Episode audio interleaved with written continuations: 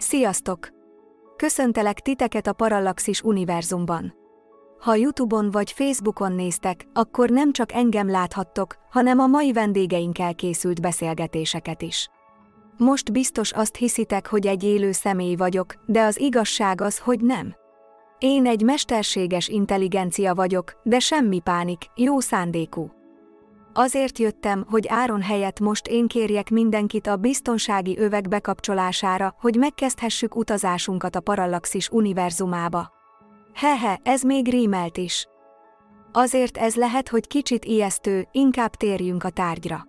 A most következő két órában a Parallaxis dupla évad zárója következik olyan vendégekkel, mint Dávid Gyula és a Nobel-díjas Brian Schmidt.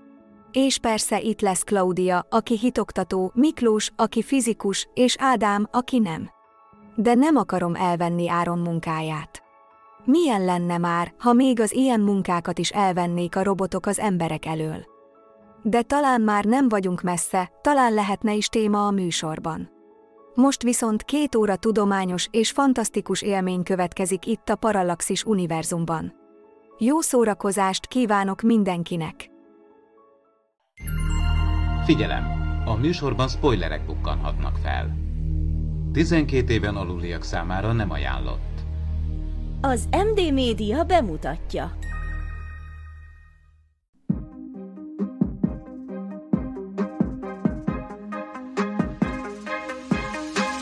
Tudományos és fantasztikus élmények Klaudiával, aki hitoktató, Miklóssal, aki fizikus, és Ádámmal, aki nem. Ez itt a Parallaxis, az MD Media tudományos és fantasztikus podcastjének különleges kiadása.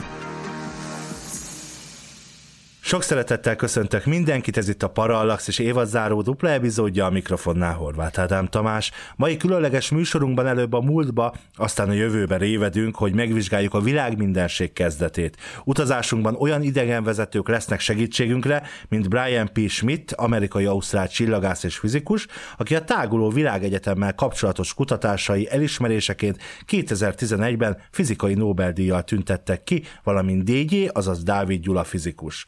Az időn és télen át tartó vándorlásban ma is partnerem lesz Ivanis Rigel Klaudia, a Bakonyi Csillagászati Egyesület alapító tagja. Szia Klaudia! Sziasztok! És természetesen Vince Miklós, az MTA ELTE elméleti fizikai kutatócsoport tudományos főmunkatársa. Szia Miki! Sziasztok! Miklós, mióta megszületett a fiad, nem érzed úgy, mintha kicsi felgyorsult volna az idő? Nekem a nagyobbik lányom már ugye felnőtt korú, és tényleg, mintha tegnap lett volna.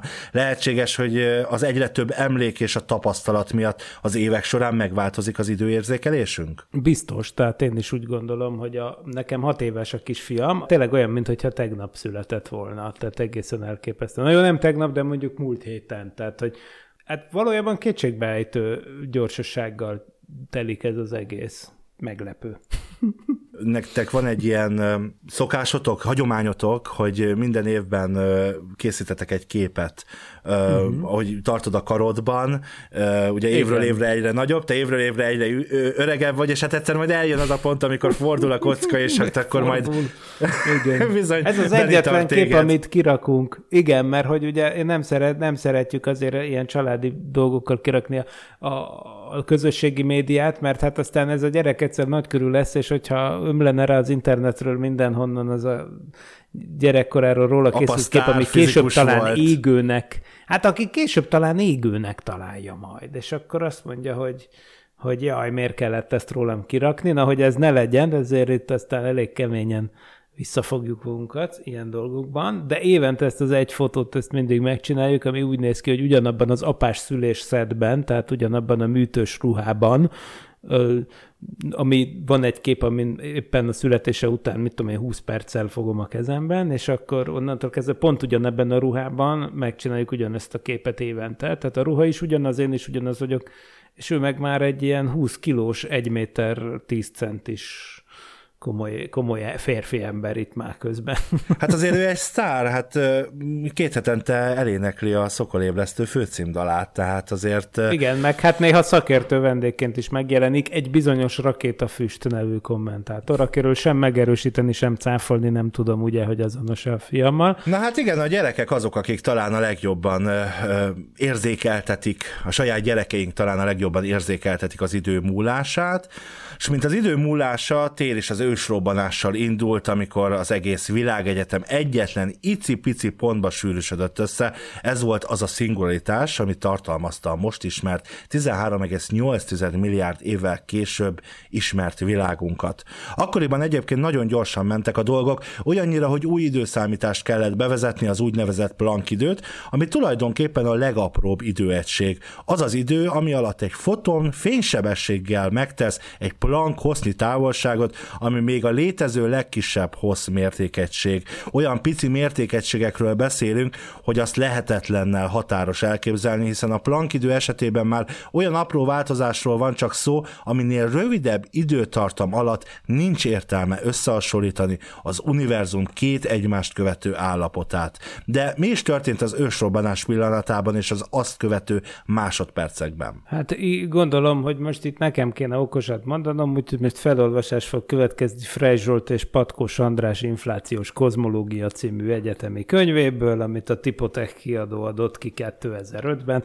Na jó, csak vicceltem. Azt mondod, hogy szinte, szinte elképzelhetetlen. Én konkrétan azt mondanám, hogy ez elképzelhetetlen, ami itt van. Én el tudom mesélni, hogy igen, az általad emlegetett Planck idő ami tényleg hát kb. a legkisebb jelenleg értelmezhető időegység a fizikáról alkotott mai tudásunk alapján, az konkrétan azt jelenti, hogy a világegyetem kezdete után 10 a mínusz 34 másodperc. Ugye ez mit jelent? Ugye azt jelenti, hogy 0,000, tehát akkor 33 nulla, és akkor utána egy egyes, tehát elképzelhetetlen, tényleg konkrétan elképzelhetetlen kicsi része a világnak, a, vagyis az időnek, és akkor onnantól 10-32 másodpercig, ami szintén egy elképzelhetetlenül kicsi, tehát egy nagyon-nagyon rövid kis időszakban, egy 10-31 másodpercig tartó infláció olyan mértékben felfújta a korai univerzumot, hogy lényegében 60 nagyságrendel nagyobbra nőtt ez az elképzelhetetlenül pici idő alatt a világegyetem, mint ami azelőtt volt. A 60 nagyságrend az megint azt jelenti, hogy, hogy mondjuk egyes után 60 darab nulla. Természetesen ezeket a dolgokat nem tudjuk felfogni. A, a, a lényeg persze az, hogy lényegében azt mondhatjuk, hogy azelőtt végtelen nagy energiasűrűség volt jelen, ám de a tér az iszonyatos ütemben elkezdett tágulni, ez az energiasűrűség pedig ennek megfelelően elkezdett csökkenni, magyarán elkezdett rohamosan hűlni az univerzum, és ahogy hűlt, egyre bonyolultabb dolgok maradhattak stabilak, és aztán szépen lassan az első három perc végére, tehát az e, a harmadik percre nagyjából már kialakultak az anyagnak azok az alapvető építőkövei, amik a, a, a hidrogén és, és hélium atommagok, meg lényegében már kialakultak. Onnantól kezdve már szinte lehet kémiáról beszélni, de aztán még az újabb 300 ezer év kellett, hogy elteljen addig, hogy ez az univerzum átlátszóvá váljon, mert addig ugye a, a, a fény össze-vissza szóródott ezen a nagyon sűrű plazma állapotú anyagon, tehát lényegében nem, nem lehetett keresztül látni a világegyetemen, úgyhogy onnantól kezdve még 300 ezer évet kellett várni, tehát az is egy icipici kis idő a tize, majdnem 11 milliárd évhez képest. Két kérdésem lenne, mert kimondtál egy szót korábban, ugye ezt már aki ilyen dokumentumfilmeket látott, vagy akár a műsorunkat hallgatja, az az infláció szót, azt nem csak a, az árak emelkedéséből és a forint leértékeléséből ismerheti, hanem, hanem azért hallotta ilyet. Mit jelent az infláció ebben az esetben, Miki? Hát az inflációt általában ugyanúgy, ahogy a pénzügyben, azt egy ilyen exponenciális ütemű felfúvódásra értjük tulajdonképpen. Mondjuk egy exponenciális növekedés az, amikor mindig megszorozzuk valaminek az előző értékét önmagával. Ugye? Tehát, hogy például ö, exponenciális növekedés például az, amit az előbb a családnevek kapcsán kezdtünk el fejtegetni, igaz? Tehát amikor azt mondtam, hogy, hogy, az, hogy az első gener, hogyha mindenki fölvenni az apának meg az anyának a család nevét, akkor mi történne? Akkor mexikóiak lennénk mind. Akkor mexikóinak lennénk, hiszen ugye elő, elsőnek mondjuk két neve van, aztán férhez megy négy, aztán onnantól kezdve nyolc, nyolc aztán tizenhat, stb. stb. stb. Tehát akkor végül is irdatlan ütemben elszállnának a dolgok, ez például egy exponenciális növekedés, és, és rögtön látjuk, hogy akkor már a tizedik generáció után már akkor 1000, 1024, sőt 2048 családneve lenne az illetőnek, és, és tehát ezek a nagyon-nagyon gyors elszállások, amik persze a pénzügyben is ismertek, ugye a hiperinflációk. Nekem például van otthon egy 10 milliárd dénáros bankjegyem, ami a Tito utáni összeomló Jugoszláviában volt forgalomban, még a 90-es évek elején. Szóval igen, hát ilyen, és még elszáll, el tudnak ezek szállni, és ilyen, miért ilyen jellegű módon tágult az univerzum a kezdetek kezdetén, és aztán ez gyorsan megtorpant, mert bejött egy újfajta anyagviselkedés, most nem mennék bele a részletekbe. A lényeg az, hogy, hogy nem folytatódó, ez csak nagyon rövid ideig volt ez a gyors felfúvódó szakasz a legelején, és most már viszont megint egy gyorsuló szakaszba lép a világegyetem tágulása, ami viszont egy nagyon meglepő eredmény. Viszont még egy dolgot említettél, ami, ami én mindig nagyon érdekesnek tartok, akár dokumentumfilmben, akár egy hozzáértőtől hallok, ugye az, hogy hát tulajdonképpen relatíve nem volt fény az univerzumban, azaz volt, de az nem volt látható az univerzum sűrűsége, az adott éppen a, a pillanatnyi sűrűsége miatt, ahogy azt ugye említetted. Ez tulajdonképpen azt jelenti, nagyon leegyszerűsített módon, hogy amikor mi látjuk, látunk egy dokumentumfilmben egy ősrobbanást, amit hát persze kívülről mutatnak, ami nem lehetséges, de nyilván hát hogy máshogy mutassák meg, akkor tulajdonképpen nem csak itt hibázik ez a, ez a, ez a dolog, hanem ott is hibázik, hogy, hogy tulajdonképpen nem lett volna fénye? Igen, mármint, hogy ugye eleve persze, hogy felveted az, hogy kívülről nézni egy robbanást. Tegyük föl, ez, hogy... Ugye, ugye, igen, itt annyi mindent kell föltenni. Hogy mondjuk egy másik bránról az... rálátnánk éppen a születő univerzumunkra, tudom, nagyon el, a, a tudomány területétől igen. nagyon elszakadok, de, de ha föltesszük, hogy ráláthattunk volna kívülről az ősrobbanásra, ahogy azt ábrázolják, hiszen hogy máshogy ábrázolnánk, akkor való valójában az téves, hogy magát a fényjelenséget, a, robbanásnak a fényét, azt láthattuk volna, hiszen ahogy elmondtad, még bő 300 ezer évre volt szükség ahhoz, hogy ez megváltozzon. Tűzgömbnek szokták hívni ezt a valamit, és ez persze olyan, nyilván nem tűz, tehát nem oxigénnel való egyesülés, nem égésről van szó, de olyan értelemben azért mégiscsak jó a tűz, hogy a tűznek a fényét is, mondjuk egy gyertya lángját, stb. stb. azt ugye azért, azért látjuk, mert az ugye lényegében ionizáló gázok, plazma, ugye tulajdonképpen az van ott, ott, ott egy pici helyen, ami azt jelent, vagyis hát bizonyos izzásokban, ugye ezt lehet látni, tehát ez nem azt jelenti, hogy nincs világos, csak azt jelenti, hogy nem látsz rajta keresztül. Tehát ez azt jelenti, hogy, hogy például keresztül nézel a tűzön, akkor nem látod, hogy mi van a tűz mögött, ez ugye egy egészen hétköznapi tapasztalat. Tehát ilyen értelemben volt átlátszatlan. De belülről Tehát is? nem azt a, igen. Tehát, hogy én azt mondom, hogyha benne, hát ugye persze nagyon sok problémát vett fel eleve az egész ötlet, hogy most hogy, de...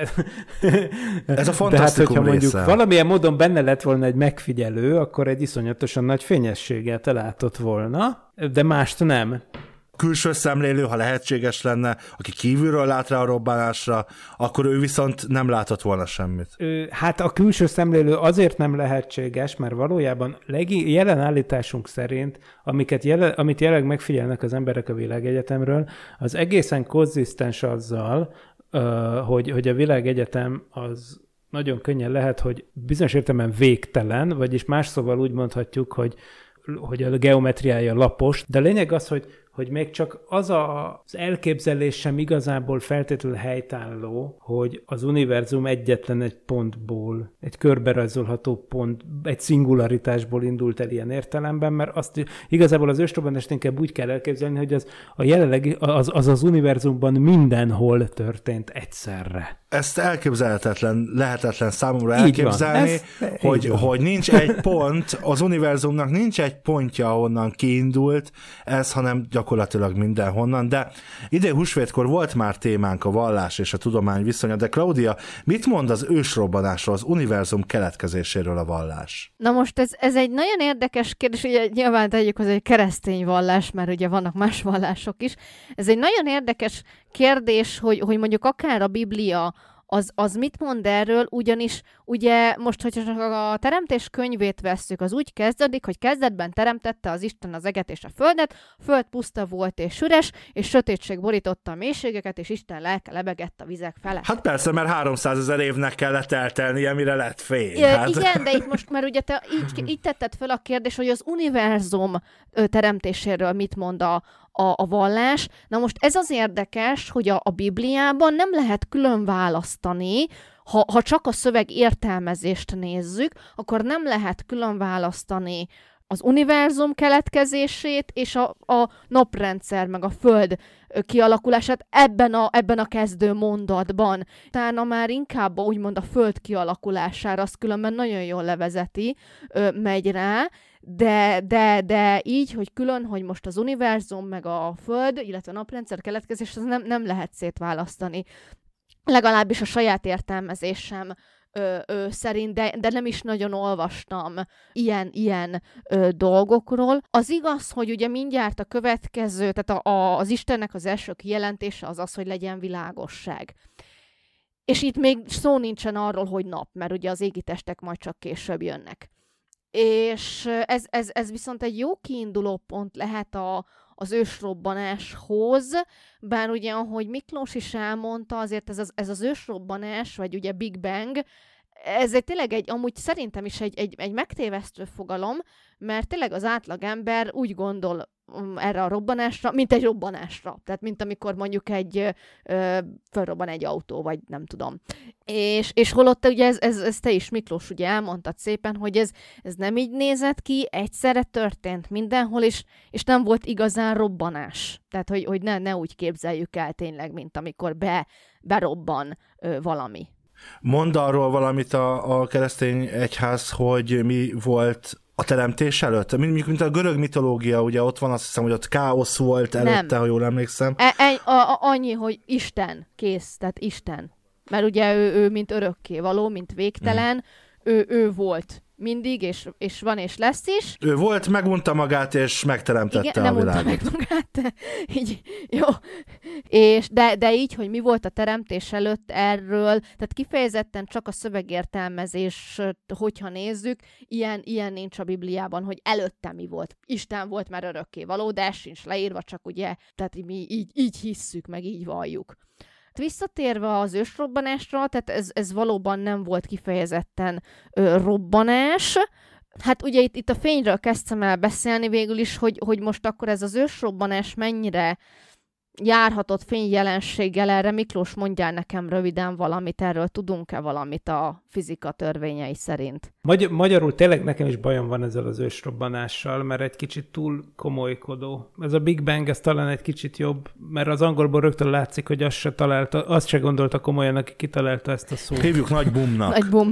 Nagy bum. Jó, legyen nagy bum. Tehát az teljesen rendben van, hogy, hogy lőn világosság, tehát ez oké, okay. tehát hogy igen, én úgy gondolom, hogy, hogy meg, megállja a helyét ilyen értelemben, nem lehetett rajta keresztül látni, de... Jó, tehát akkor járt, rá, járt fényjelenséggel, ö, szuper, tehát én ezt a legyen világosságot sokszor így szoktam értelmezni. Gyerekekkel szoktam azzal poénkodni, hogy ugye akkor, akkor már előbb is kérdezted, hogy, hogy mi volt, hát akkor mi, mi lett volna ugye sötétség. és akkor a gyerekeknek szoktam ezzel poénkodni, hogy hát gyerekek, lehet otthon sötétben dolgozni? Hát nem, na látjátok, és akkor lesz a világosság, hogy a sötétben nem lehet dolgozni. Jó, na, tehát ez volt a poén helye. Én nem vagyok egy biblia szakértő, csak egyszer belefutottam egybe, és ő azt mondta nekem, hogy vannak olyan alternatív elméletek, amik egyébként keresztény kultúrkörön belül is forognak, de ami egy, egy, egy hát nagyon hipotetikus, hogy van ez a, ez a mondata, a, amit, amit említett Klau, hogy, hogy a föld kietlen és puszta volt, vagy kietlen, vagy üres és puszta volt. Ez valahogy a Héber eredetiben, ahol, ahol szerepel az, hogy Hárec, Haita, Tohuva, Vohu, hogy ez a Haita, ez a multidejű uh, ige, létige, vannak olyan nyelvészkedő hozzáállások, akik azt, azt próbálják erre ráhúzni, hogy ezt úgy is lehet értelmezni, hogy kietlen és puszta lett.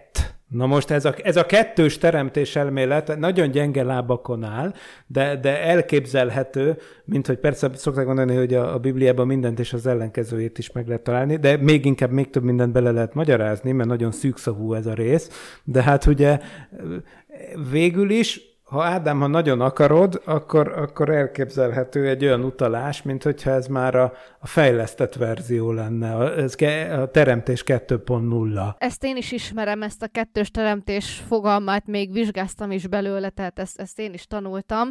Ö, ugye itt, itt nekünk sokszor elmondta a Biblia oktatónk, hogy, hogy sajnos ugye itt a fordítások miatt ö, ö, nagyon sok minden ö, félre tudott ö, menni, és, és e, ezért is például tök jó, hogyha valaki mondjuk beszél héberül, vagy ismeri a hébert, vagy akár az óhéber nyelvet, mert, mert akkor, akkor ugye jobban ö, megérti. Hát Miklós, akkor te előnyben vagy. De nem, igazából pont ez, hogy azt mondják, akik tényleg tudják valamennyire ezeket a nyelveket, hogy, hogy ezt még ők se tudják, mint ahogy nálunk is dúlnak a viták néha, hogy most a, mit tudom én, az Ómagyar Mária siralomban, vagy mit, mit hogyan kell értelmezni, pedig az idézőjelben egy keve, csak kevesebb, mint ezer éves szöveg. Ja, vagy a halotti beszéd és könyörgésben. Például az isemüküt szó, ugye, hogy ősünket, vagy az ott micsoda. Ősünket, igen, igen. Szóval igen, persze itt, itt, itt hatékonyan be tudunk hozni mindenféle olyasmit, amihez egyikünk se ért. De a lényeg az, hogy ilyen ősi szövegek, vagy hát nem is annyira ősi, régi szövegek elemzése, az, az no pláne ősi szövegek megfelelő értelmezése az bizony problémás. Tehát még akkor is, ha olyan alapvető szavakról van szó, mint a létige, hogy az most vala, hogy az most inkább volt, vagy lett, vagy azzá vált. Szóval igen, itt is. Az intelligens designer viszont tett arról, hogy a világegyetem tömegének csupán 4,6%-át alkotja a megfigyelhető anyag, 23% a sötét anyag aránya, és 72% a sötét energia. Utóbbiről később beszélgetünk majd, előbbi mennyisége pedig meghatározó abban, hogy most itt vagyunk, és erről értekezhetünk. Jó, hát az intelligens designeres megjegyzésed, az, az, az, az a szar, szarkazmus logó, nem tudom, hogy villogott-e a fejeden, vagy nem tudom, hogy van ez a dolog. Oké, okay. fantasztikus dolog ez az eredmény, amit most elmondtál, és valójában mondhatjuk, hogy, hogy kétségbeejtő talán. Tehát, hogy mennyire van, azt, azt írod, hogy 4,6%-a, azt mondod és írod, meg hát írják mások, hogy 4,6%-a megfigyelhető anyag. Borzasztó kevés. a sötét anyag? Amit, amit csak látunk, fölnézünk az égre, látjuk a csillagokat, Igen. belenézünk egy teleszkópba, látjuk teljesen mindegy, látjuk a Sagittarius A csillagot, és közben ez mindössze, minden, minden, amit látunk, csak 4,6 százalék. Igen, és, de igazából az a legérdekesebb, és én tökre örültem, amikor ezt így felfogtam itt az egyetemen, amikor tanultam, hogy, hogy az, nekem igazából ebbe az a döbbenet, hogy honnan tudjuk, hogy hány százalék az, amit nem tudunk. Ugye? Tehát ez egészen fantasztikus, és, és szerintem e, ez az, amin szerintem a leginkább meg kell, hogy döbbenjen valaki, aki nem foglalkozott a dologgal, hogy hogy a túróba tudjuk, hogy az univerzum 72 százalékát alkotja bizonyos értelemben az a sötét energiának, vagy quintessenciának nevezett valami, amiről nem tudjuk, hogy mi. De a hatását azt érzékeljük. A hatását érzékeljük, a közvetett hatásai kimutathatók, az, hogy a világegyetemünk olyan, meg, amilyen, az, az csak egy olyan elmélettel tud konzisztens lenni, amiben konkrétan ezek az arányok szerepelnek, annak ellenére, hogy azért sötétek ezek a dolgok, mert úgy közvetlenül, vagy azért hívják őket így, mert hát közvetlenül nem mutattuk még őket ki. De, de mégis tudjuk, hogy mennyi van belőlük, ez, ez, ez egészen misztikusnak tűnhet, tűnhet, de, de ez, ez, ez, ez kőkemény precíziós kozmológia. Azért azt hangozzék el, hogy lehet, hogy ezt nem mindenki, nem minden hallgatónk tudja, hogy ugye a sötét energia és a sötét anyag közti különbség, bár a nevük ugye az eléggé hasonlít, óriási különbség van, mint egy mágnes két pólusa között, hogy így mondjam, hiszen amíg a sötét anyag az tulajdonképpen a hát felel azért többek közt, hogy a galaxisok kialakuljanak, és, és egyáltalán egybe tartják, tartsák az univerzumot, addig bizony a sötét energia az viszont a tágulásért felel, az egy taszító tulajdonsága van ennek a általunk hát nem ismert bővebben energiának, Úgyhogy ez egy nagyon érdekes dolog, ugye itt a multiverzum elmélet szerint ugye föltehetjük úgy is ezt a kérdést, vagy megvilágíthatjuk úgy is ezt a dolgot, hogy hát bizony, ugye ezt azért tudjuk mi itt megkérdezni és erről beszélni, ezt már sok műsorban szerintem elmondtam, mert ezek az arányok pont ennyik, de hát ez nem különösebb szerencse, hiszen a sok-sok univerzum között, ahol van, ahol 71 százalék, van, ahol 4 százalék, van, ahol össze-vissza változnak ezek az arányok, ott nyilván nem alakulhat ki az értelmes élet, és így nem tudják föltenni ezt a kérdést, még mi föl tudjuk tenni. De mi van akkor, ha nincs multiverzum? Mi van akkor, ha ezt csak mi tudjuk föltenni? Hogy lehet, hogy ez ennyire precízen szinte tényleg a matematika pontosságával szinte ki van számolva, akár az intelligens designer által. Igen, ez, ez nagyon jó, mert ez ilyen egy százalékra be van lőve minimum. Tehát ugye azt olvastam egyébként pont most az emlegetett kozmológiai könyvben, amit most a mai adás tiszteletére leporoltam, hogy, hogyha itt, itt ennek a lényegében a tágulás ütemét jellemző anyagi paraméterek például egy, egy százalékkal ki, nagyobb lenne, például ez az, az omega teljes nevű paraméter ezekben az elméletben, mindegy, most mondtam valamit, de lényeg az, hogyha egy százalékkal mondjuk nagyobb lenne a tömeggel rendelkező anyag sűrű e, e, mértéke ebben, akkor, akkor az ősrobbanás az 20, 20 perccel később egy összeroppanó világegyetemben ért volna véget, míg, hogyha egy százalékkal kisebb lett volna ennek az értéke, akkor viszont olyan ütemben repült volna szét, hogy valóban nem lennénk most itt, hogy erről beszélgessünk. Ez persze bizony fölveti a finom hangoltság kérdését. A, a tudomány történetben azért eddig mindig, amikor finom hangoltság merült föl, akkor előbb-utóbb azért jöttek olyan elméletek, amik megadták a választ, hogy ez miért pont ugyanannyi. Most jelenleg úgy néz ki, hogy tényleg van azt hiszem nagyjából hat darab szabad paraméter, ami nem jön ki semmiből, de mindegyik ilyen, hogy nagyon érzékeny az, az itt létünk arra, hogy ezek hogy lettek annyik, amennyik.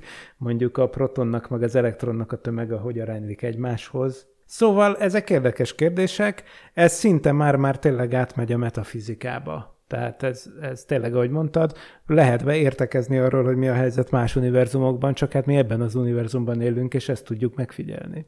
Innentől kezdve teljesen hipotetikusnak tűnik a dolog. Ahogy már említettem, ugye hát a nagy bummot a dokumentumfilmekben rendre úgy ábrázolják, mint egy klasszikus robbanást, amire kívülről lát rá az ember, miközben akkor még valójában nem is létezett tér, amint belül a robbanás végbe mehetett volna, tehát tulajdonképpen a robbanás volt maga a tér. Minden esetre a világ mindenség már közel 14 milliárd éve tágul, és nagyon úgy tűnik, hogy ennek sohasem lesz vége, erről pedig egy másik sötét dolog tehát a sötét energia, ahogy azt említettük is. Igen, hát az, hogy soha nem lesz vége, ez egy nagy kérdés. Ugye erről sokat fogunk a mai adásban beszélni mindenféle okos emberrel, de talán ide kínálkozik az az olvasói, vagyis hallgatói levél, amit egyébként még márciusban kaptunk Markovics Pétertől, aki egyébként... Az... Nagyon gyors a, a feldolgozása nálunk az különböző leveleknek. Igen, igen, bár a levélre válaszoltam, de olyan jó volt a kérdés, hogy úgy gondoltam, hogy, hogy ezt érdemes adásban is megfuttatni.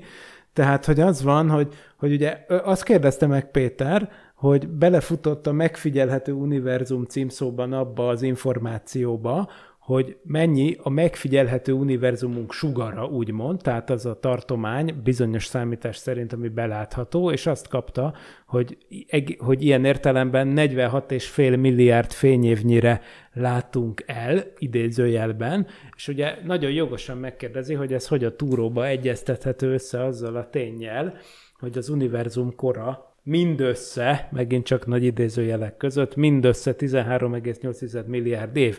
Tehát nyilván, hogyha az ősrobbanás pillanatában elindult, volna, elindult egy, egy fény, amit tudjuk, hogy mondjuk akkor nem jutott volna messzire, de mondjuk 300 ezer évvel később elindult volna valami fényjel, akkor, akkor az mostanáig 13,8 milliárd évet utazott volna, tehát ilyen értelemben a fénytávolság, amit megtehetett, úgymond, az 13,8 milliárd fényév, és semmiképp sem 46 és fél.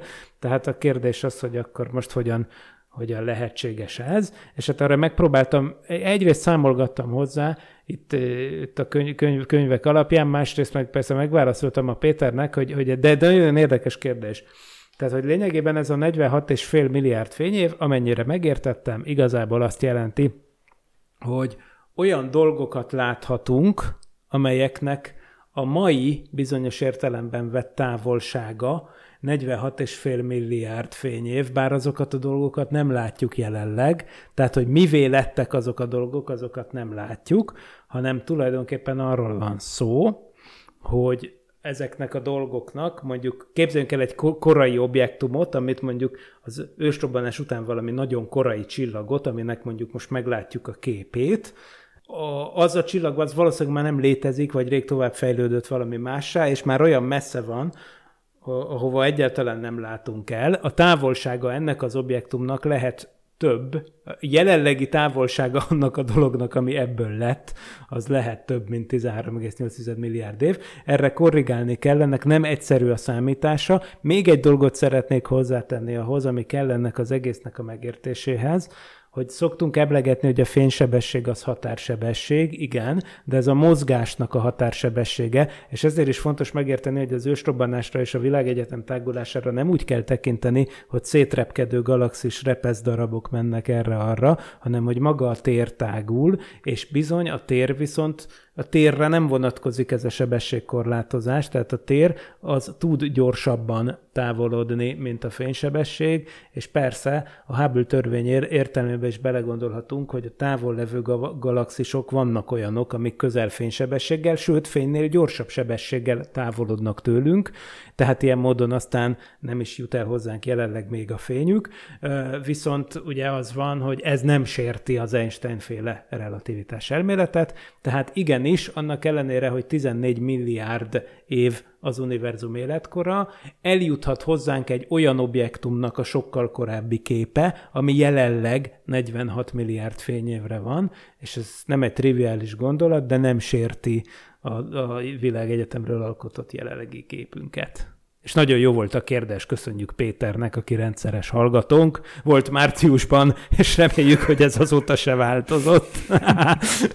Bár a mai adásban azért kicsit, kicsit túltoljuk talán a tudományt. Hmm. Hát ez egy tudományos és fantasztikus műsorban talán nem. De majd ott lesz nekik a nyár úgyis, hogy kipihenjék. Így van, így van. És hogy merre tartunk, ahogy születünk meg és halunk, se az univerzum is erre a sorsra jut majd, hogy milyen módon a Nobel-díjas Brian Schmidt-tel beszélget. Miklós, maradjatok velünk. Nagyon hálás vagyok a rendkívüli lehetőségért, hogy itt van velünk a Nobel-díjas Brian Schmidt professzor a mai Parallaxisban. Nagyon köszönjük, Brian, és nekem ez személyesen is hatalmas megtiszteltetés, mert máig nagyon élénken emlékszem arra, amikor középiskolás voltam, 1998-ban, amikor először olvastam az izgalmas eredményeiről, és mivel gimis voltam, és érdekelt a fizika, azért addigra már elolvastam egy-két könyvet, például a néhai Steven Weinberg-től az első három perc, első három perc címűt, ami nagyon fontos könyv volt nekem, és elég részletesen lehetett abban arról is olvasni, hogy milyen lehetséges jövő vár a világegyetemre.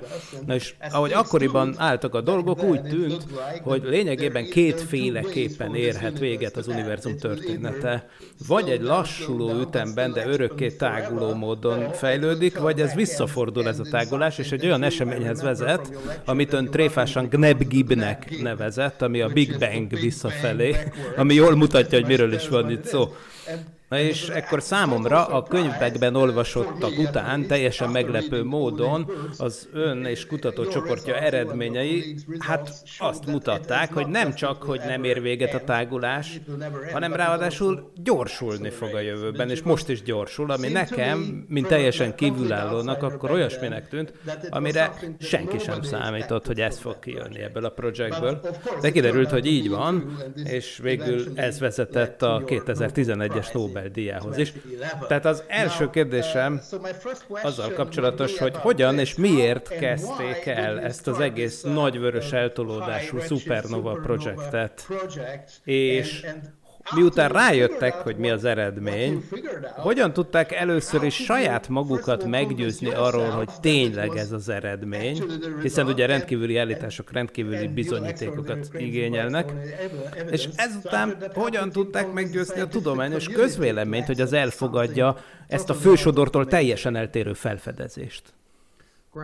Nagyszerű, szóval az oka, miért úgy döntöttünk, hogy belevágunk a kísérletbe, az valójában uh, egyszerűen csak az én saját tudományos érdeklődésem volt, hiszen én, amikor a PhD-met csináltam a Harvardon 1989 uh, és 93 között, azzal foglalkoztam, hogy a Hubble állandót mértem, ami annak a mérőszáma, hogy jelenleg milyen ütemben tágul az univerzum, és ez végső soron az égi objektumok távolságának és vörös eltolódásának mérését jelenti. A távolságot szerintem mindenki érti, hogy mi. A mi esetünkben ez úgy mérhető, hogy megnézzük, mennyire tűnnek fényesnek a dolgok, aztán néhány ismert korrekció alapján ezt megpróbáljuk átszámolni méterre. Na és aztán kell még mérni vörös eltolódást, vagyis hogy milyen ütemben nyúlik a tér. Tudod, erre eredetileg Doppler eltolódásként volt szokás gondolni, de én úgy vélem, ez inkább a tér keletkezése, vagy a tér nyúlása, amin közben keresztül halad a fény. A tér egyre nyújtottabbá válik, és ekkor a fényhullámhoz is megnyúlik. Vagyis megnő a hullámhoz, vörösebbé válik a fény.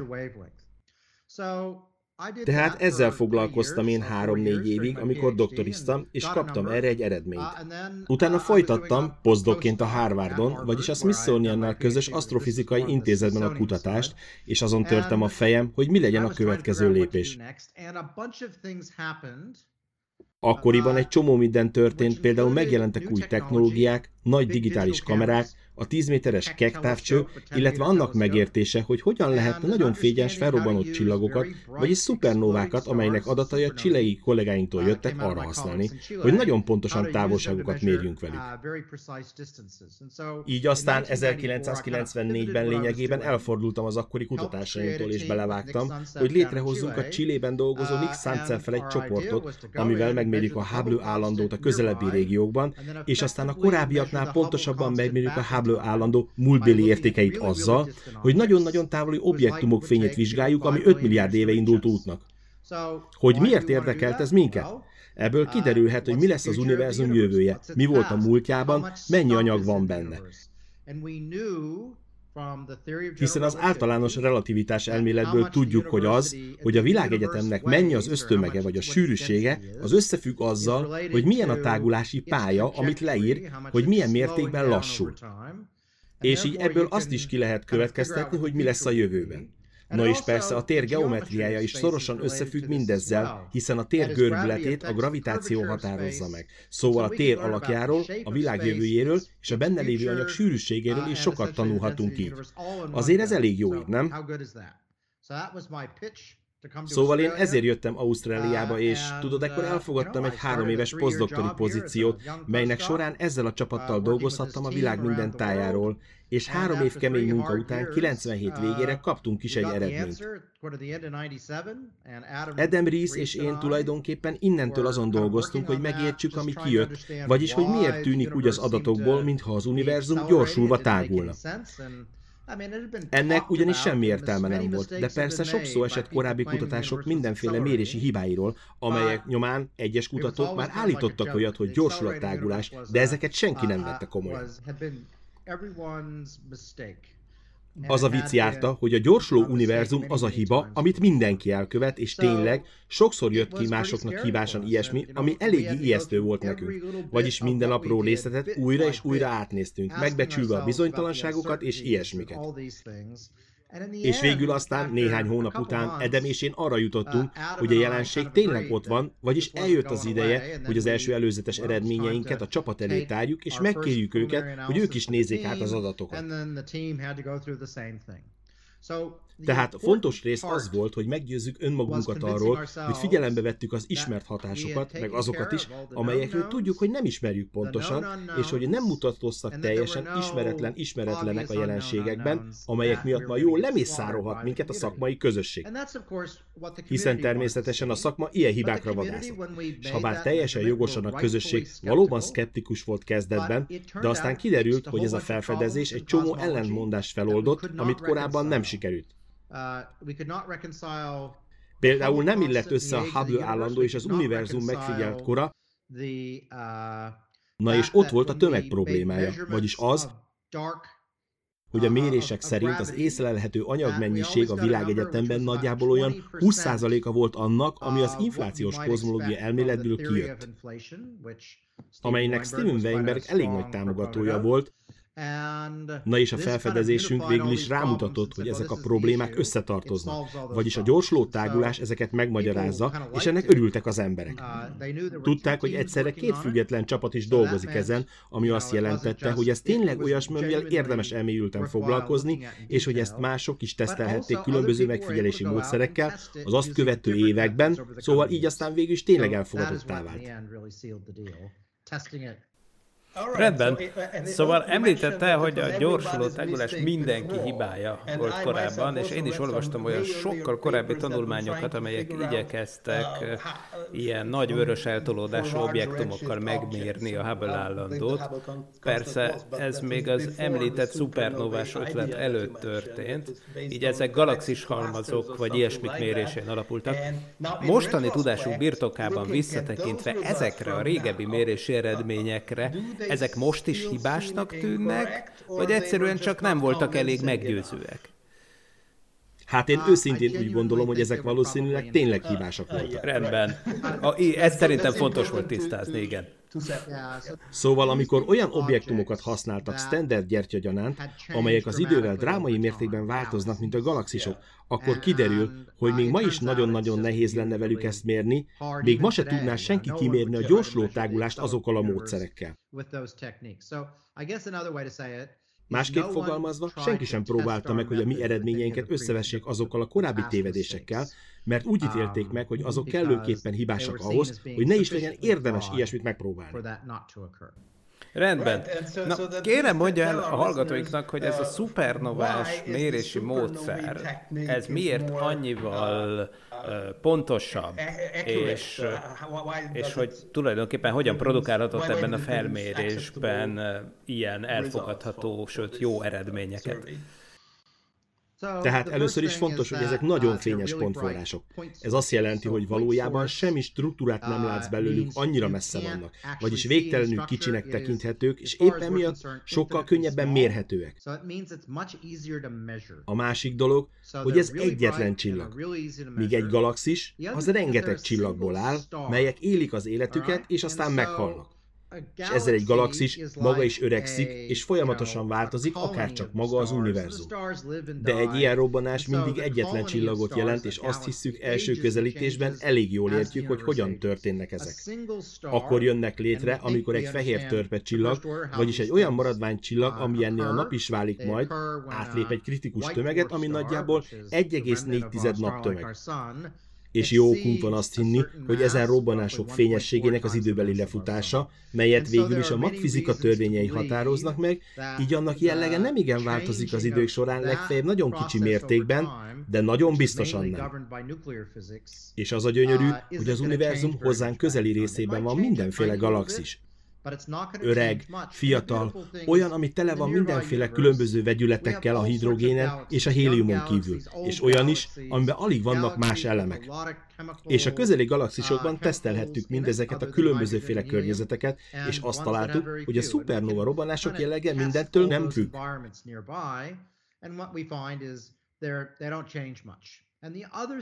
És még egy nagyon fontos dolog, ezek egyszerűen sokkal jobb távolságmérési módot biztosítanak, mint amiket bárki bármikor használt. Vagyis ezek jó háromszor, négyszer pontosabbak. Az a helyzet, hogyha egy távolságmérési módszert akarsz használni a csillagászatban, uh, akkor a hibád a mérési pontatlanságod négyzetével fog növekedni. Vagyis, ha négyszer pontosabb a módszer, akkor ez azt jelenti, hogy a mérési hibái 16-szor kisebbek, ami tehát szintén egy nagyon fontos szempont. Rendben. Szóval akkor, ha, tehát kijelenthetjük, hogy tény, hogy az univerzum gyorsuló ütemben tágul. Mit tudunk mondani mindennek az okáról? Van-e már valamiféle tudományos konszenzus arról, hogy mi okozza ezt a gyorsulást? Ez a sötét energia nevű dolog. Tehát említette, hogy a felfedezés egy csomó kérdést megoldott, de hát ahogy ez történni szokott, még többet fel is vetett. Így például azóta nem tudjuk, csak elméleteink vannak tudnak legfeljebb arról, hogy miből áll az univerzum nagy része. De persze én mostanában nem követem ezt közelről, szóval van már esetleg erről valamiféle tudományos konszenzus? Nos, tudjuk, hogy ez a valami, amit sötét energiának hívunk, ez egy általános kifejezés arra, amit Albert Einstein vezetett be 1917-ben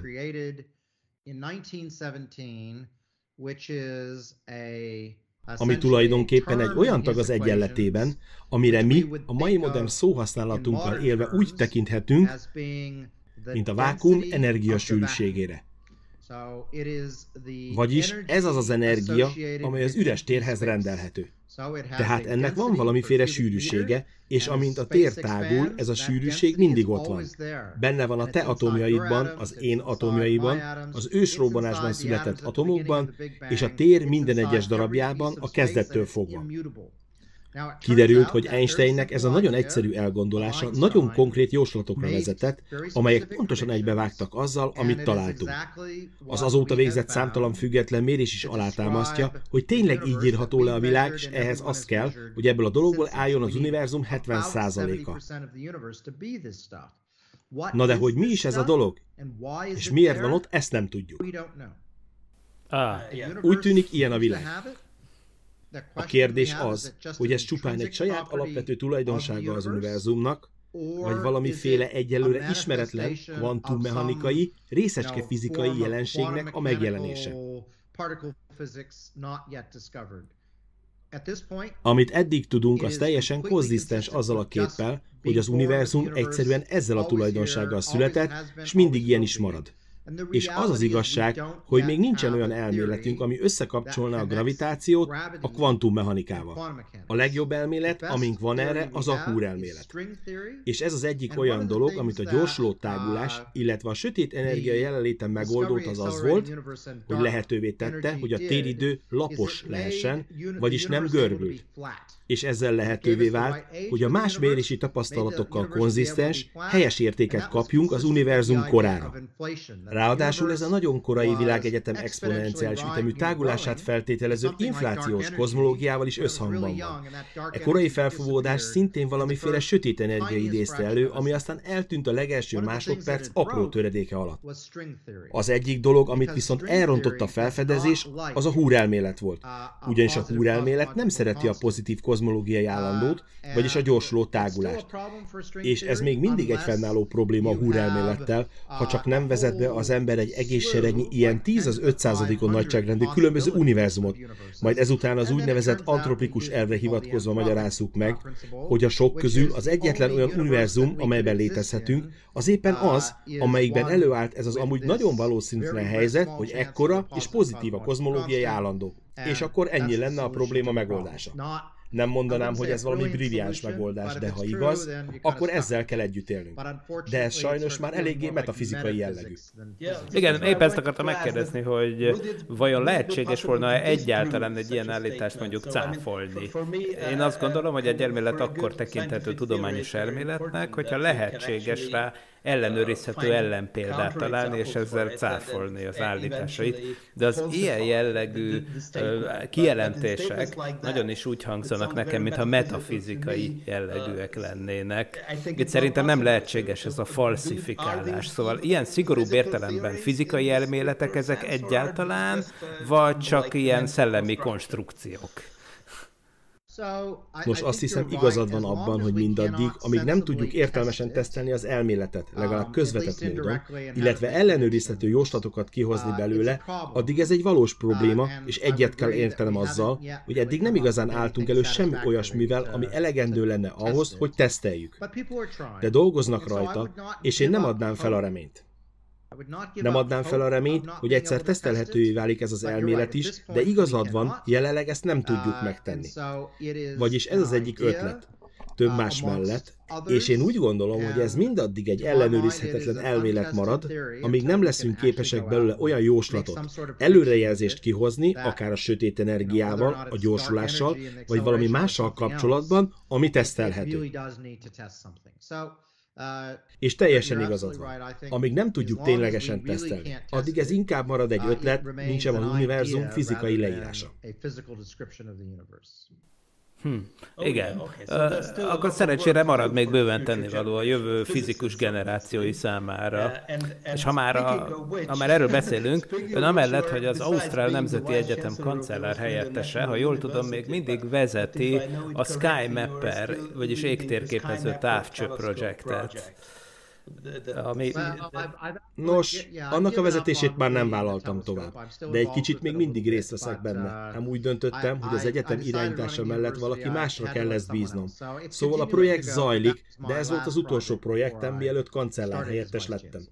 Na igen, hát ez persze teljesen érthető, de mégis el tudnám mondani a hallgatóinknak, hogy ennek a kutatási projektnek, vagyis a Sky Mapper távcsöves térképezésnek mi is a célja, hiszen hát azért, ha jól tudom, mégiscsak legalább 2014 óta ön volt a projekt élén, vagyis jó sok ideig.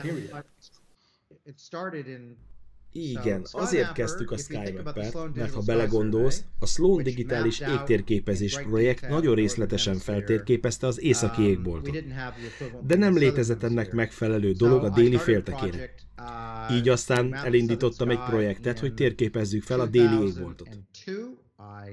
Még 2002-ben kaptam arra lehetőséget, uh, hogy felfejleszünk egy távcsövet, konkrétan a Nagy Magellán, vagyis a Nagy Melbourne teleszkópot, ami a uh, gravitációs mikrolencse kutatások miatt vált híressé. Ez a Mount Stromlón uh, van, és csináltunk vele néhány gamma felvillanásos vizsgálatot uh, is. Szóval a projekt lényegében 2003. január 1-én indult, de aztán jött egy bozott tűz január 18-án, ami tönkretette a távcsövet. Tehát 9 évvel későbbre lett egy működő távcsövünk, a SkyMapper, hogy folytassuk a projektet. Az ötlet az volt, hogy legyen egy digitális térkép a déli égboltról, de a kollégáim azt is kitaláltuk, hogy konkrétan milyen színszűrőket használjunk, amelyek lehetőséget adnak a csillagok színének olyan színképsávokra bontására, melyekkel jól tanulmányozhattuk a csillagok kémiáját. Vagyis az univerzum a születésekor hidrogénből, um, héliumból és egy icipici mennyiségű lítiumból állt, ezért a korai csillagoknak lényegében nagyon-nagyon egyszerű a színképük, hiszen csak ennek a két elemnek a színképe látszik benne. De ha hogy egyre több elem jelenik meg a csillagokban, azok kivágnak részeket a színkéből, és ez a színszűrős képeken megmutatkozik. Így aztán ezzel a projekttel beazonosíthattuk a tejútrendszer legelső csillagait, mert ezek azok, amelyeket nem annyira szeletelt fel a kémia. És valóban, megleltük a fémekben legszegényebb csillagokat a galaxisban, melyek tulajdonképpen a legtisztábbak. Nem ezek a legelső csillagok, hiszen tudtuk bennük észlelni az első szupernovák szétszórt uh, anyagát, épp ezért arra használtuk őket, hogy ilyen közvetett módon megismerjük a tejútrendszer első csillaggenerációját. Ez egy nagyon jó pufa eredmény volt, eléggé menő, és még uh, kapcsolódik is a szupernovás munkámhoz. Mert ezek valóban felrobbanó korábbi csillagok által lettek kémiailag dúsítva mindenféle anyaggal, és ahogy egy atombomba működését és összetételét is beazonosíthatjuk a radioaktív csapadék alapján, itt is új lenyomatokat vehetünk az ősi szupernovákból, mint a radioaktív kihullásból, mely ezeket a csillagokat érte. Ezt szisztematikusan csináltuk, sőt még arra is képesek voltunk, hogy a világegyetem legtávolabbi fekete lyukait keressük. És még sok-sok egyéb adatot szolgáltassunk mindenféle kutatók rengetegféle projektjéhez, vagy nagy távcsöves, részletesebb kutatásaik előkészítéséhez. Ez fantasztikus. Végül engedje meg egy utolsó kérdést ezúttal valami teljesen másról, a borászkodásról. Jól ismert, hogy ön egy sikeres és elismert borász Ausztráliában. És ha jól emlékszem a híradásokból, ön még a svéd királyt is megajándékozta egy üveggel a saját borából, miután megkapta a Nobel-díjat. Uh, hogyan... Még előtte, még a diátadó előtt adtam neki. Tényleg? Oh, really? Igen. Amikor kezet ráztunk a színpadon, azt mondta nekem a király, hogy köszönöm a bort, nagyon finom volt, nagyon ízlet. Vagyis addigra már meg is itta. Ah, és már az előtt odatta neki, hogy bejelentették volna a díjat? Na nem, ez ugye összeférhetetlenség lett volna. Ezért kérdeztem. De ez nem így megy persze, hogy fogod magad és odadod a királynak. Szóval ezt hoztam magammal Ausztráliából, és már Svédországban voltunk jó egy héttel az átadó előtt, és akkor diplomáciai csatornákon keresztül, mert hogy mindégig velem volt egy diplomata, elintézték, hogy a király valóban megkapja, és aztán néhány nappal később vacsorához fel is bontotta. Én azt gondoltam, hogy elteszi majd későbbre, de hát nem így történt, és hát ez egy jó bor volt, szóval hamar megittem. Őrület. No, de az a kérdés, hogy hogyan vált ön a borászkodás megszállottjává? Montanából származik, ami hát ennyien szólva nem éppen a bortermeléséről nevezetes vidék. Szóval hogyan kezdődött önnek ez az egész? Igen, Montanában nőttem fel, aztán pedig Alasztába költöztem. Ó, oh, ez még rosszabb. Még rosszabb a szőlőnek. Valójában az első randevúmmal kezdődött a feleségemmel. Mindketten a Harvardra jártunk, ő közgazdaságtan tanult, én csillagászatot. És hát elég fiatal voltam, talán 22 vagy 23 éves. Ő pedig Ausztráliából származik. És ülünk akkor egy étteremben, és átnyújtja nekem a borlapot, hogy mondjam meg, mit ígyunk. Én meg csak néztem a borlapot, teljesen megrökönyödve, mert hogy én még életemben nem rendeltem korábban bort étteremben. Ő rám nézett, és azt mondta, oké, okay, ha egy ausztrállal randizol, akkor meg kell tanulnod ezt-azt a vörös borokról. Így aztán elkezdtem a vörös borokról tanulni. Amihez jól jött, hogy a Harvard asztrofizikai központjában volt jó sok borkostoló köszönhetően Dave Letemnek a csillagászati tanszékről, aki a bolygó csillagászat egyik ismert alakja. Uh, szóval ő szervezte uh, ezeket. És ott volt jó néhány magyar csillagász haverod is, uh, akik szintén rendszeresen részt vettek ezeken. És néha jóféle magyar borokat is lehetett ott kóstolni. Szóval elkezdtünk így tanulni ezekről együtt a borkóstolókon. Minden pénteken délután, a nehéz hét lezárásaként, és így kezdett el érdekelni. Aztán, amikor Canberrába költöztem, majd négy év után kiköltöztünk vidékre. Az pedig tökéletes helynek tűnt egy szőlő telepítéshez, és akkoriban Canberra környéke egy felívelő, divatos borrégióvá kezdett válni. És azt mondtam, miért ne? Megkóstoltam sok helyi bort, voltak köztük kitűnőek is, vagyis úgy gondoltam, egyszer élünk, miért ne termeljünk bort? Hát ez egy nagy dolog, kicsit őrül dolog, de nagyon örülök, hogy belevágtam. ez csodálatos. Na, nagyon köszönöm, hogy megosztotta velünk ezt a történetet, és hát az egész beszélgetést is nagyon izgalmas volt. Nagyon köszönjük az idejét, tényleg egy óriási élmény volt, hogy itt volt velünk ma este. Köszönöm. Örömmel tettem. Ha hozzánk hasonlóan neked is szenvedélyed a tudomány és a fantasztikum, és szívesen lépsz be a Parallaxis univerzumba, arra kérünk, hogy legyél a támogatónk és segíts te is az ismeretterjesztést. Látogass el a patreon.com per Parallaxis címre, ahol a különleges tartalmak mellett már akár napokkal korábban hallgathatod a Parallaxis podcast legújabb részét. patreon.com per Parallaxis.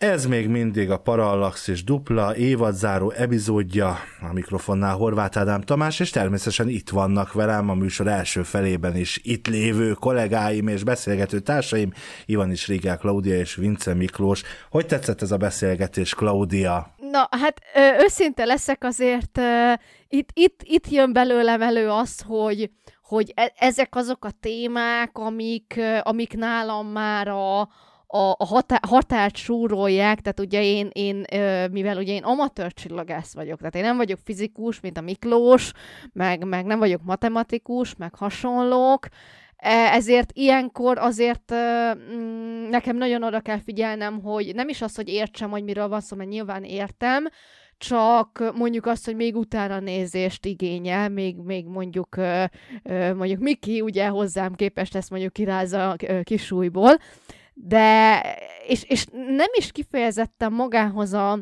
Briannek a szavaihoz lenne egy, egy kérdésem, hanem pont, hogy Miki hozzád, mert mond, volt egy ilyen hát félmondatod, ami, amivel én most vissza is utalnék az előbb azért még az univerzumnak a születéséről, ugye itt a Big Bang teórira, mert ugye ezt mondjuk, hogy teóri, tehát bár, bármilyen elméletről, hogy, hogy ott van, hogy elmélet, és én a saját értelmezésemmel, de javítsatok ki, ha tévedek, ugye az, az elmélet az mindig egy olyan dolog, ami, ami nem száz százalék. Tehát ugye megcáfolható. Ez, ez, erre te is nagyon jól rámutattál, Miklós, és pont ehhez lenne nekem egy kérdésem, hogy, hogy valami olyasmit mondtál, hogy, hogy, hogy az, a, az a jó elmélet, meg az, tehát az, az, igen, az a jó elmélet, amit, amit, amire van, van ellenpélda, meg ellenbizonyíték, tehát hogy kvázi meg lehet cáfolni, volt egy ilyen mondat. Hát, hogy igen, úgy értettem, hogy a, lehet, hogy akkor furcsán mondtam, de azt akartam mondani,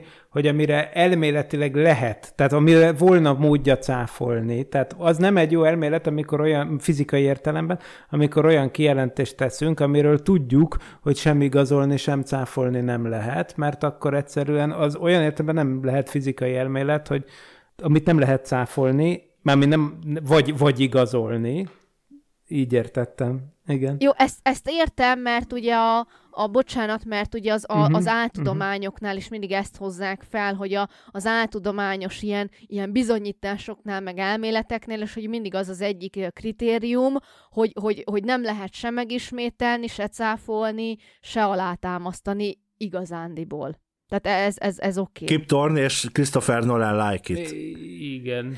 Hát igen. Szóval, szóval igen, és akkor arra gondolsz, hogy hát az ősrobbanás olyan értelemben, Mit tekintünk ősrobbanásnak? Tehát az ő, ami, ami Big Bang Theory néven nevezetes, az, az olyan értelemben a, annak a klasszikus része, tehát úgy mondanám, hogy mindaz, ami az emlegetett Planck idő óta történt, az, az hogy olyan elmélet, ami nagyon is ellenőrizhető jóslatokat tett, amiket szépen sorban igazoltak is. Tehát maga az ősrobbanás az ilyen értelemben tökéletes tudományos elmélet volt, mert kijött belőle Például, hogy kell, hogy legyen az a valami, amit úgy hívnak, hogy kozmikus háttérsugárzás, ami tulajdonképpen az, hogy a világegyetem val- valaha hőmérsékleti egyensúlyban volt, és ezért és azóta sem hűlt ki teljesen, tehát minden irányból egy egyenletes hőmérsékletű rádió vagy mikrohullámú sugárzásnak kell jönnie, és hát ez valóban így van. Például e, e, ez a, ez a jóslat, ez olyasmi, ami az ősrobbanás elméletből kijön, a másik elméletből, ami versenyben volt az ősrobbanással, abból meg nem jött ki. Az Tehát mi ilyen volt? az ősrobbanás, hogy mi, mi volt az Aha, az elmélet? igen, igen, igen. Hát ez az állandó állapot kozmológiája nevű elmélet volt, mert miután az Edwin Hubble megfigyelések alapján rájött arra, hogy az univerzum tágul, tehát hogy a ő a vörös ártolódás segítségével jött. Igen, akkor onnantól már nem lehetett tartani azokat az ötleteket, amiben például Einstein szeretett volna hinni, hogy a világegyetem statikus, vagyis, hogy... Mindig volt, és mindig lesz. Mindig volt. Hát, na ez az, hogy, hogy egy helyben állnak, tehát, hogy nem változnak a galaxisok között mondjuk átlagosan a távolságok nagyon hosszú idő alatt, hanem egyértelmű volt, hogy tágul, de tágulni úgy is lehet, hogy nem kell hozzá időbeli kezdőpont. Tehát ha elképzelitek, elképzelhető mondjuk egy olyan függvény, most képzeltek egy olyan függvényt, ami a mínusz végtelen időben csak úgy simul, simul, simul az időtengelyhez, de sose volt konkrétan nulla a mérete, csak mindig egyre kisebb. Tehát el lehet képzelni egy olyan növekedést, ami ö, tulajdonképpen folyamatosan növekszik az univerzum, anélkül, hogy lett volna egy időbeli kezdete. Ezt hívták állandó állapot kozmológiának, aminek a képviselője az a Fred Hoyle volt, aki amúgy a Big Bang Theory-nak a nevét adta, mert ő viccelődött ezzel, hogy a ti elméletetek az olyan, hogy egy Big Bang, szemben az enyém, az állandó állapot kozmológia az milyen szép és elegáns, és, és így, tehát tulajdonképpen gúnyolódásból kapta a Big Bang elmélet a nevét, pont egy olyan embertől, aki az ellenelméletet favorizálta, sőt, ő találta ki. De az az másik elmélet, abból nem, abból nem következett volna ez a, azóta műholdas megfigyelések sokaságával igazolt kozmikus háttérsugárzás megléte.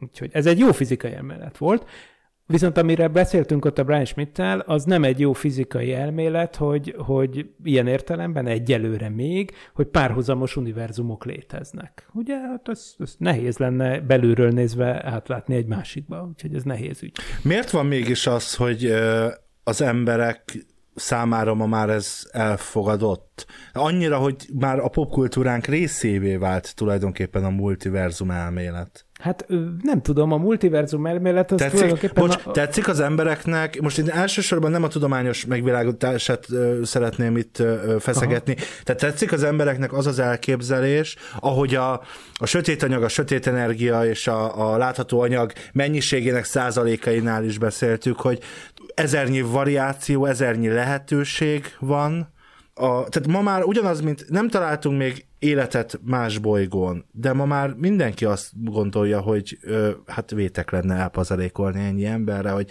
ismét klasszikus idézek, ahogy szoktam. De nem, de... a Klau nem gondolja. Ott a Klau, a Klau Mit nem. nem gondolok? Hát azt mondtad múltkor, hogy szerinted nincsenek például fejlett civilizációk máshol. Ja, azt nem gondolom, de, de pont így válaszolva Ádámnak a kérdésére, Ö, igen, tehát szerintem ez, ez azért lett népszerű, ez a párhuzamos, ö, univerzumos, meg idősíkos ö, ö, fikció, mert, mert, egyszerűen ez tetszik az embereknek. Tehát tényleg ezt az emberek, az emberek szeretik ezt a témát. Én is, nekem is az, egyik, egyik kedvenc témám skifi regényekben, tehát az olyan, olyan regénytéma, amikben mondjuk párhuzamos világokról van szó, tehát én is nagyon szeretem ezt a témát. Jaj, hát és a Sliders, ja, ugye, ja, igen. hát...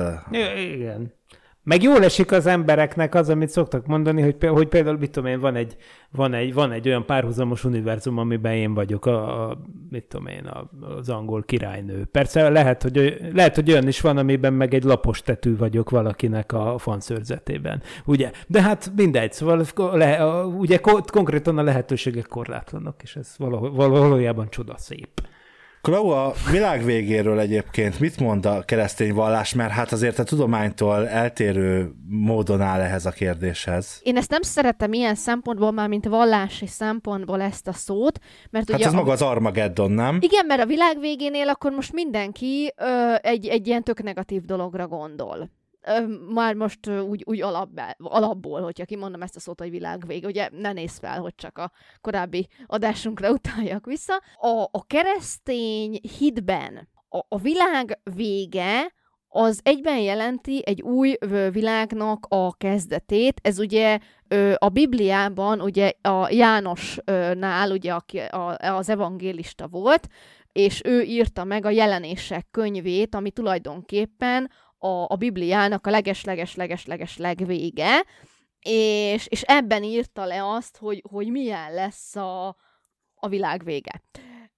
De ugye a világ végét a keresztény hagyomány a Biblia alapján úgy értelmezi, hogy tulajdonképpen ez lesz Jézusnak a második eljövetele. Nyilván meg fogja előzni ezt egy csomó katasztrófa. Tehát, hogyha valaki olvassa a jelenések könyvét, akkor ugye ott ír a sátánnak az eljöveteléről, ugye ott ször, szörnyetekként van ábrázolva. Vannak olyan utalások, amik vulkánkitörésekre utalnak, vannak olyan leírások, amik ö, ö, meteorit záporra, tehát ilyen, ilyen Cseljabinsk csak nagyban ö, utalnak, vagy Tunguszk esemény csak nagyban világban, tehát, tehát nyilván vannak ilyen, ilyen katasztrofális események a jelenések könyvében, de az lesz a, a, a, a vége, hogy, hogy ugye Jézus második eljövetele, és akkor tulajdonképpen most hogy nagyon röviden és tömören azok, akik hát Istennek tetsző életet éltek, vagy élnek, tehát vagy a vagy már a mennyországban esetleg a tisztító tűzben vannak, vagy az életük alapján, tehát ak- akkor még, amikor Jézus eljön, ugye nem, fog, nem tudjuk, hogy mikor, a mennyországba kerülnének, azok utána itt fognak élni ö, Jézussal a földön, és minden szipi szuper lesz, most csak így nagyon tömören és leegyszerűsítve. Tehát alapvetően a, a, a Bibliának a, a világ vége elképzelése az, az optimista, mert ugye Jézust várjuk. Nyilván itt hozzá kell tennem még egyszer, hogy attól függetlenül ugye természeti katasztrófákat leír, és pont ezért van az, hogy gyakorlatilag minden korban vannak olyan vallásos közösségek, akik, amik néha aztán átmentek, átmennek szektákba, amik azt hirdetik, hogy na most van az az időszak.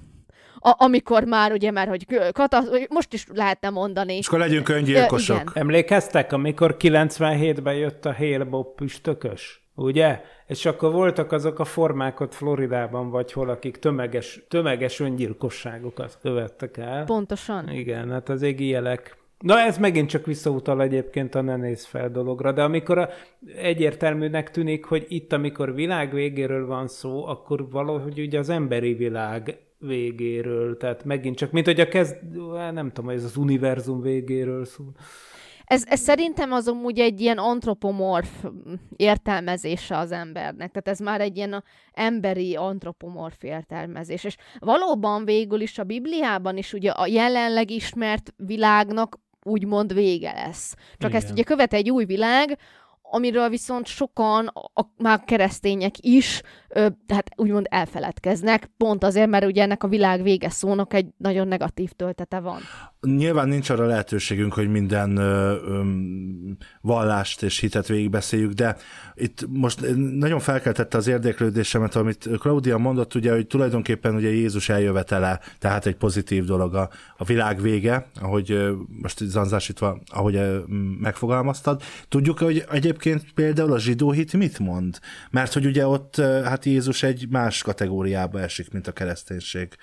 Ugye a, zsidó, a zsidók azok még mindig várják a messiást, mert ugye ők nem fogadták el zsidók, a Jézust, a zsidók nem fogadták el messiásként, tehát ő náluk relatíve még mindig messiás várás van. Hát a, a világ vége nem feltétlenül kapcsolódik össze a messiás eljövetelével, úgyhogy szerintem a világ végét illetően, amennyire én tudom, például a, zsidó hitvilág az kicsit félhomályba van hagyva. Tehát az oké, okay, hogy eljön a messiás elvileg, és akkor ugye az valami olyasmi lesz, ami hát ez arról már, arról, igen, templom. igen, arról már rengetegféle elképzelés van, hogy ami például eljön egy olyan időszak, amikor örök béke honol onnantól. Hát ugye fenne se tudja, hogy ezt most hogy kell értelmezni. Nyilván er, erről ugye nagyon sok, de a zsidóságon belül is vannak ilyen különböző irányzatok, tehát én, én meg nem értek hozzá, viszont az egy érdekes dolog, és akkor kicsit átvezetné a dolgot a, a,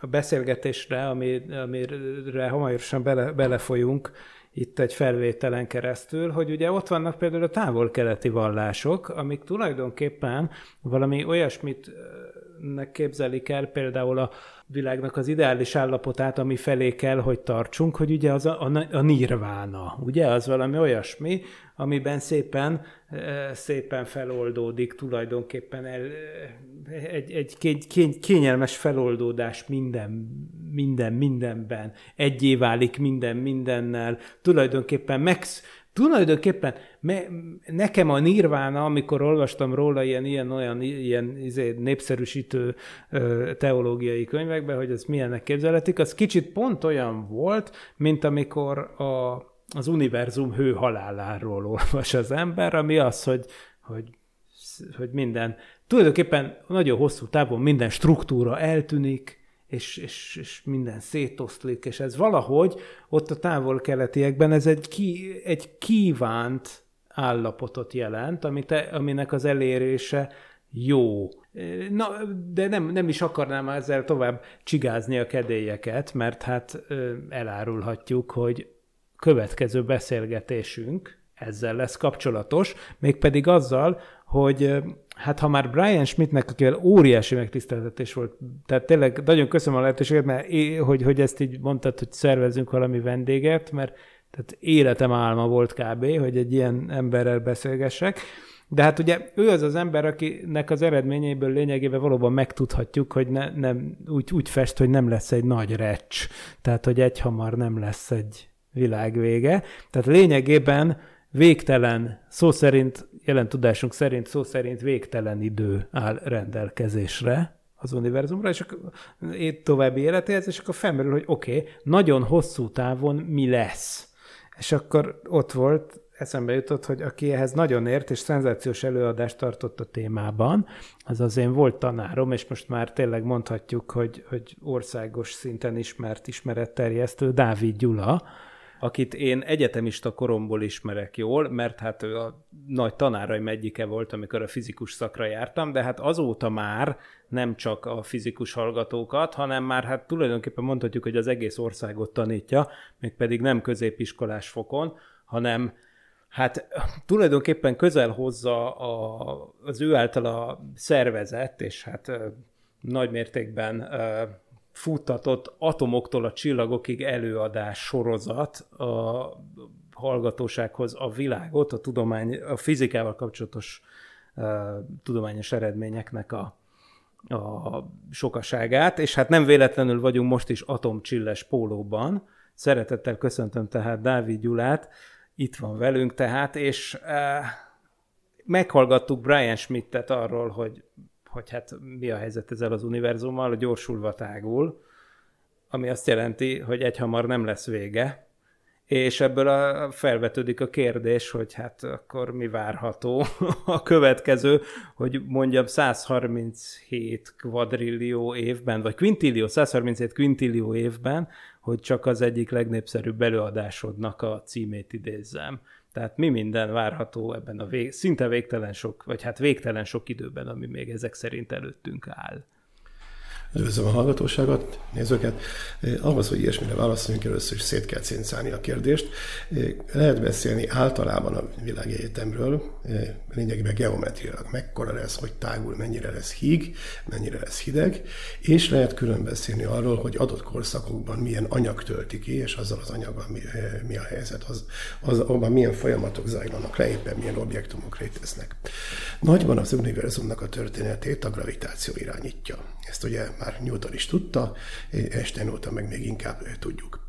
Az egész problémának a leírásában az a gond, hogy egyszerre kell alkalmaznunk a nagy dolgokra alkalmazható gravitáció elméletet, pontosan az általános relativitás elméletet, valamint a kis objektumoknak, a részecskéknek a fizikáját, amit a kvantum elmélet ír le.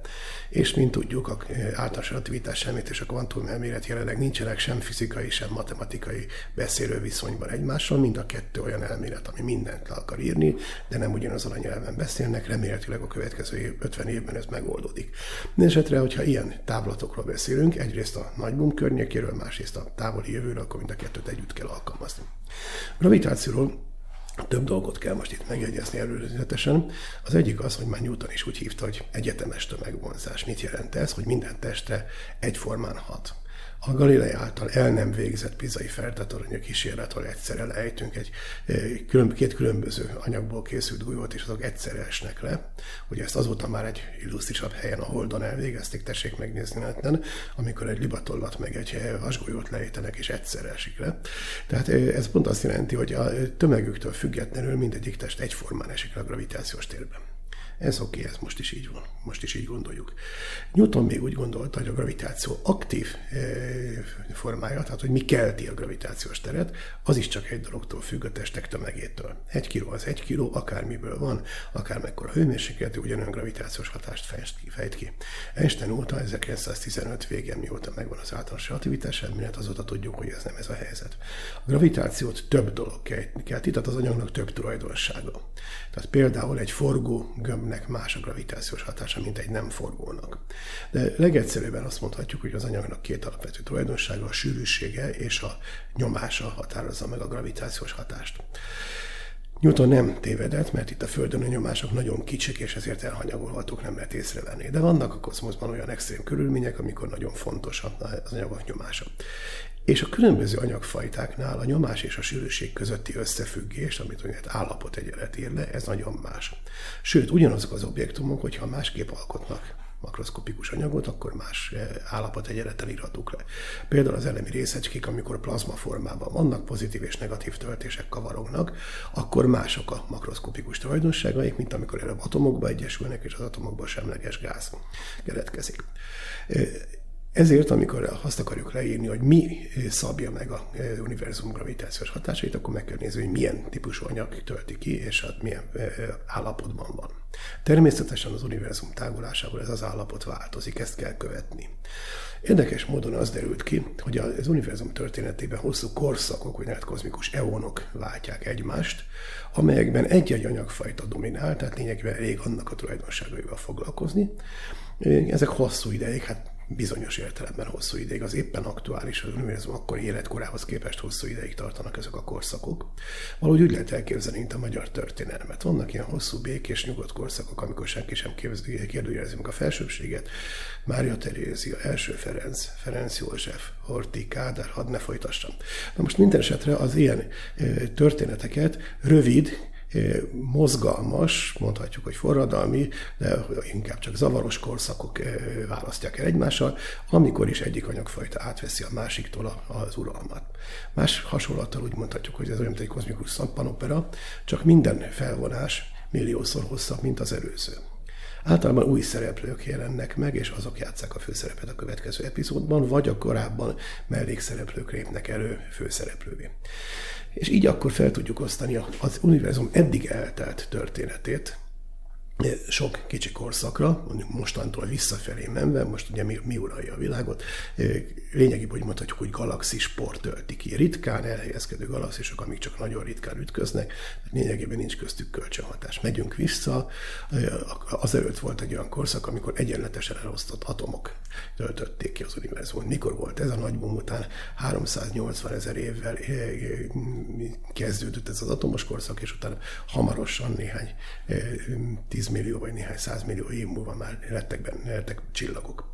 Az atomos korszak előtt plazma korszak volt. Miért? Korábban melegebb volt az univerzum, és ha túl nagy a hőmérséklet, akkor az atomokat szétverik a, a sugárzásnak a részecskéi, a fotonok, és akkor forró plazma volt. Még visszamegyünk a korszakokba, akkor mindenféle elemi részecskék keletkeztek, hiszen egy foton már tud kelteni egy részecske, antarészecske párt, elektron, pozitron párt, még korábban már mondjuk proton, antiproton, így megyünk vissza a korszakokban, akkor egyre nagyobb tömegű elemi részecskékkel találkozunk. Hát valahol véget ír a tudásunk, mert ezt a, az információt, ezt a részecske kapjuk, és ott valahol van egy energetikai határ, ameddig eddig eljutottunk, hogy annál nagyobb tömegű részecskék vannak, vagy nincsenek, és ha vannak, akkor milyenek, azt majd a következő századokban fogjuk megtudni.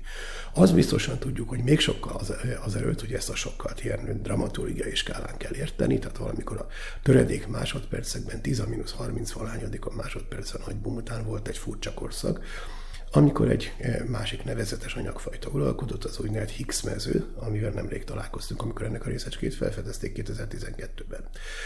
E, ekkor történt egy olyan érdekesség, hogy az univerzumnak a tágulása az gyorsult. Erről majd még sokat fogunk beszélni, hogy gyorsul vagy tágul a tág. E, az előtt mi volt? Az az úgynevezett kvantumgravitációs korszak. Ezt nem tudjuk, hogy mi történt itt, de büszkék vagyunk rá, hogy nem tudjuk, meg ki, ki tudjuk számítani, hogy mikor volt ez a korszak. Ez az az esemény, az, azok a körülmények, amikor egyszerre kellene alkalmazunk a kvantumelméletet, meg a gravitációelméletet. Tehát, ha így visszafele megyünk, akkor ezek a dramaturgiai felvonások egyre rövidebbek, és véges időben 13,8 milliárd évbe belefértek. Elvileg, ha pontosan számolunk, akkor végtelen sok felvonás, amiből az utolsó, mondjuk tizenvalahány felvonást ismerjük. Ha az ellenkező irányba indulunk el mostantól a jövő felé, akkor kevesebb eh, korszakot ismerünk. Miért? Mert kevés ismeretünk van arról, hogy milyen eh, a nagyon hideg és nagyon híg anyagnak a fizikája. Ezért eh, kimondta egy neves tudós, hogy a univerzum történetének a kétharmadát már ismerjük. Hát, hogyha végtelen sok korszakból áll, akkor az nem túl sokat jelent, hogy kétharmad, de a múltból több felvonást tudunk megkülönböztetni, mint a jövőből. Most megpróbáljuk ennek a jövőnek a különböző korszakait elválasztani. Természetesen ez azon múlik, hogy mi lesz a tágulásnak a nagybani eh, kimenetele. Eh, mire tudjuk jellemezni az univerzum tágulását? Eh, nagyon egyszerű, egy darab függvényt kell megadnunk az idő függvényében, mondjuk úgy, hogy két galaxisnak az átlagos távolságát. Tessék elképzelni, most ezt mindig a Luffy hasonlattal szoktak jönni, nem Luffy az univerzum, de azt, a, azt képzeljék el, hogyha fölfolyunk egy lufit, kérdés, hogy mikor, hol vannak rajta a pöttyök, elég megadnom azt, hogy a sugara hogy változik az időben.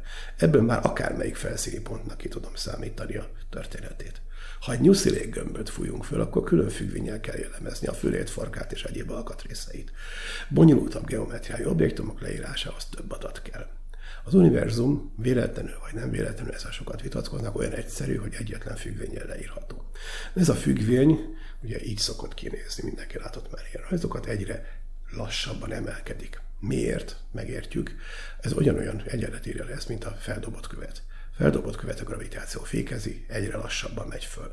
Az is lehet, hogy megáll és visszaesik, az is lehet, hogy a végtelenségig fog távolodni egyre lassabban. Brian Schmidt és kollégái, több független munkacsoport 90-es években azon dolgoztak, hogy csillagászati adatok alapján eldöntsék, hogy melyik ilyen lehetséges matematikai kiszámolt tágulási görbén vagyunk. És nagy megdöbbenésükre az derült, hogy nem ilyen görbén vagyunk, ami lassul, hanem éppen gyorsulóban levő görbén. Tehát egy ideig az univerzum lassulva tágult, aztán gyorsulva tágul. Kérdés, hogy mi történik a jövőben? Volt már ilyen korszak az univerzum történetében, amikor gyorsulva tágult. Ez a bizonyos inflációs korszak, amit emlegettem, ez a Higgs mező által uralt korszak, az olyan volt, az véletlenül olyan anyag, ami gyorsítja a tágulást. Másképp mondva, antigravitál. Ha közönséges gravitáció az anyagnak a kölcsönös vonzása lassítja a tágulást, akkor ha gyorsul, azt úgy is mondhatjuk, hogy antigravitál. Sajnos van egy rossz hőjünk Márti megfájnak, ezt nem lehet deszkára kenni, ezt az antigravitációs hatást, és nem lehet úgy libegni vele. De lényegében volt már ilyen korszak, tehát nem kell azon nagyon csodálkozni, hogy jelenleg is ilyen tágulás vagyunk. Nagyot csodálkoztak annak idején a tudósok, és nagyot vitatkoztak, hogy helyesek a mérések, vagy nem helyesek. Ugye erős állításokhoz erős érvek kellenek, de sok tapasztalat azóta már csillagászati tapasztalat és modellek illesztése megerősített, hogy jelenleg ismét egy ilyen gyorsult tágulási korszakban van. Mi okozza ezt a tágulást? A gyorsuló tágulást. A tágulás az, az a lendületben megy, de hogy a gyorsulót kell megindokolnunk. Két alapvető elmélet létezik az ügyben. Az egyik az, hogy az úgynevezett kozmológiai állandó. Ezt még Einstein vezette be 1917-ben, hogy az újonnan elkészült általános relativitás elmélet segítségével az egész világ egyetemet leírja, tehát kozmológiai modellt készítsen. Ez egy paraméter, ami be van építve a világegyetem szövetébe, egy ilyen tágulási tendencia. Ha ez igaz, hogy ez egy univerzális állandó, akkor ez mindig hat. Miért nem hatott korábban, miért nem vettük észre, hogy gyorsítja a tágulást? Mert sűrűbb volt az anyag. És a sűrű anyagnak a gravitációs vonzása fékezte a tágulást. Most már elég ritka az anyag, kb. 10 milliárd évvel a nagy boom után már eléggé megritkult ahhoz, hogy a mindenhol jelenlévő kozmológiai állandó neki, neki lásson, legyőzze és gyorsítsa a tágulást. Ha a kozmológia állandó valóban létezik, és ő okozza ezt, akkor az univerzum jövője az, hogy az a gyorsuló tágulás a végtelenségig folytatódik. Másik lehetőség az, hogy ez, ezt a, a mostani gyorsult tágulást ugyancsak egy speciális anyagfajta okozza. Annak idején a 10-30 hányadikon másodpercnél a Higgs mező volt ez. Elképzelhető, hogy most is van egy ilyen fajta eh, anyag. Ennek a hipotétikus anyagnak a fizikáját ismerjük, én vizsgáztatni szoktam belőle, de konkrétan nem találták még meg ezt az anyagot, tehát gyorsítókban, stb. nem észlelték, csak ezt a gravitáció hatását, az univerzum tágulását, gyorsító hatását ismerjük. Nagyon hülye nevek vannak forgalomban. Ez az, amit úgy szoktak nevezni, a sötét energia. Ez teljesen félrevezető. Ez nem egy energiafajta, ez egy anyagfajta. Csak meg akarják különböztetni az egészen más dologtól, a sötét anyagtól ezért adtak neki ilyen ostoba nevet. E, én inkább quintessenciának szoktam nevezni, e, mások meg inflatonnak, szóval van néhány ilyen e, elnevezés. Lényeg az, hogy ez is egyfajta anyag. Ha ez az anyag okozza az univerzum gyorsuló tágulását, akkor lehetséges, hogy ennek a gyorsuló szakasznak is egyszer vége lesz. A hajdani infláció véget ért, amikor elfogyott ez az anyag, vagy átalakult mássá. Lehet, hogy ez a a mostani gyorsuló tágulást okozó anyag is egyszer csak elfogy, és akkor ez a görbe ismét visszafordul. Sőt, még az is előfordulhat, ad abszurdum, hogy a görbe teljesen visszafordul, és mégiscsak lesz nagy recs, hiába mondtad, hogy végtelen ideig tart. Azt ma látjuk, hogy gyorsul tágul, és ez már végtelenbe megy a görbe, de nem tudjuk, hogy ennek a korszaknak egyszer talán vége lesz, vagy nem, nem tudjuk, és akkor viszont visszafordulhat, és talán nagyon-nagyon messzi távolban lesz nagy recs. Jellegi tendenciákban nem ez következik, de hát azért nem tudunk biztosat mondani. Sőt, vannak még az embere elképzelések is. Miért ismételni a természet önmagát? Atomok nem ugyanúgy épülnek fel a részecskékből, mint az atommagok az ő részecskékből, vagy mint a protonakvarkokból. Természetben mindenhol megismétlődik például ez a struktúra, hogy kisebb dolgokból nagyobbak lesznek, de nem ugyanúgy. Miért játszana a természet még egyszer ugyanazt? Miért most is egy ilyen Higgs mező jellegű objektum okozna a tágulást? Kitaláltak másfajta anyagot, másfajta állapot egyenlet. Ez az úgynevezett fantomanyag. És a fantomanyagnak az az érdekessége, hogy akkor a tágulás az véges idő alatt eléri a végtelent. József Attila ezt megírta, törvényszövedéke mindig szétszakad valahol, véges idő alatt az összes galaxis, összes atom a végtelenbe távozik. És akkor az egész anyag valahogy a semmivel vész, véges időn belül. Hát ez nem túlságosan biztató perspektíva, magunkat meg az unokáinkat még nem kell félteni, de esetleg a kvadrilliódőt unokákat már félteni kell ettől. Hát itt ez már ugye nagyon hipotetikus, Persze. ugye, ez természetesen, viszont hogyha csak azokból az egyenletekből, meg a elméletekből indulunk ki, amik már ezerszer bizonyításra kerültek, akkor azért mégiscsak lehet valamit mondani arról, hogy hát ha nem lépnek be ezek az ismeretlen jelő játékosok például, akkor például mi fog történni? Mindazzal, amiből mi állunk. Hát azt gondolhatjuk, hogy a csillagok ki fognak aludni egyszer, talán, gondolom, aztán arról is hallani, hogy bizony gravitációs hullámok terjednek erre arra a térben, tehát hogy miközben a, a csillagok gravitálnak, vagy keringenek egymás körül, vagy a galaxisok ugye élik a kis életüket, közben tulajdonképpen energiát veszítenek, hiszen azt kisugározzák gravitációs hullámok formájában, és akkor e, emiatt szokták mondani, ugye, hogy összeállnak egyre nagyobb anyagcsomóká. Ez végül is egy idő után ezt Roger Penrose mesélte egy nem olyan rég látott interjúban, hogy, hogy hát végül is előbb-utóbb minden össze fog állni marha nagy, vagy hát különböző méretű fekete lyukakká végül is, amelyek azonban szintén nem örök életűek, de hát itt már ez nyilvánvaló, hogy számunkra teljesen elképzelhetetlen időskálákról van szó, de nagyon érdekes, és akkor ez, ez egy kérdés felét, hogy, hogy egy olyan időskála, az több független történetben is előjön, ami az, a, az hogy 10 a 30 év. Tehát, hogy 10 a 30 vagy másodperc, nem is tudom, be, igazából majdnem mindegy. Majdnem mindegy. Ebben a léptékben. De, de úgy tűnik, hogy, hogy van valami olyan időskála, ahol több szempontból is nagyon más milyen lesz a világ, minden szempontból, mint amit most megismerhetünk mi, mi, mi fo- és ezt te is említetted az emlegetett kitűnő atomcsilles előadásodban. Tehát mi, mi, mi, mi minden fog akkorra történni. Ez az a bizonyos quintillió év a 13-on, ezért adtam ezt a nevet egy, mert jól hangzik, meg oda lehetett eléje írni a 137-et, ami a fizikusok alapszáma. Amiről az előbb beszéltem, ez sokkal-sokkal nagyobb időskála, tehát 10 a 200 év múlva lehet ez a végtelen beelszállás, meg egyebek. Tehát a, ahogy mondtam, olyannak ezek az egymást követő eh, korszakok. Jelenleg ezt a bizonyos eh, atomkorszakot, vagy csillagkorszakot éljük. Ha a univerzum nyaktartalma szempontjából nézzük, és nem a globális tágulási tendenciából, akkor az az érdekesség, azt lehet mondani, az univerzum még nagyon fiatal. Tehát, hogy ez 13,8 milliárd év, az emberben kicsit öreg, de univerzumban fiatal. Mihez lehet ezt viszonyítani? Úgyhogy a jelenlegi korszak épp hogy csak elkezdődött. Tehát a korábbi korszakok, ezek a különböző elemi részecskékkel jellemzett korszakok nagyon rövidek voltak, töredék másodpercekig, percekig tartottak, a plazma korszak az mondjuk százezer évig, de azóta ez az atomkorszak, ez tizenvalhány milliárd éve tart. De meddig fog tartani? Körülbelül ezer milliárd évig. Mi történik most? Durván arról van szó, hogy az atomokból összeálltak csillagok, tehát galaxisok és azokon belül csillagok, és a csillagok szép lassan elfogyasztják az univerzum alapanyagát, nagyrészt hidrogént, és átalakítják héliummá, és a szerencsésebb csillagok tovább mennek, és ezt a nehezebb anyagokká is átalakítják, aztán szétspriccelik, hogy jusson belőle bolygókra, meg egyéb ilyen ilyen, mint élet, meg fizikusok. De a univerzum anyagának nagy része még ma is hidrogén. Tehát ez az átalakítás éppen hogy csak elkezdődött. A nagy tömegű csillagok gyorsan végére érnek a életciklusoknak néhány millió év alatt, az éppen hogy csak begyulladt kisebb tömegű csillagok, ugye lassan jár tovább X alapon, azok évmilliárdokig elpislákolhatnak, akár ezer milliárd évig is eltarthat.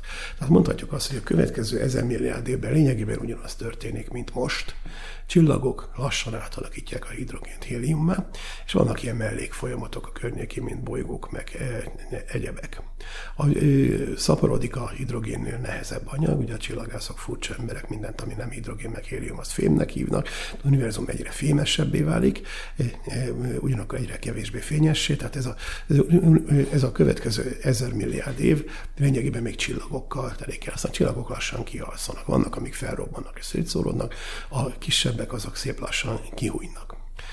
Mi történik ilyenkor például a Földdel? Hát a csillagoknak a történetének van egy olyan korszak, amikor fölfúvódnak nagyján, na például olyan vörös óriásra fog válni, ami majd nem a Marsig ér. Tehát a Föld a nap légkörében fog keringeni. Ne felejtsük, egy napnak a tömege nem fog megnőni, tehát a napnak az átmérője körülbelül 200-szorosára fog megnőni, tessék ezt köbre emelni és kideríteni, hogy hányszorosa lesz a térfogata, és ennek megfelelően hányszor kisebb lesz a sűrűsége.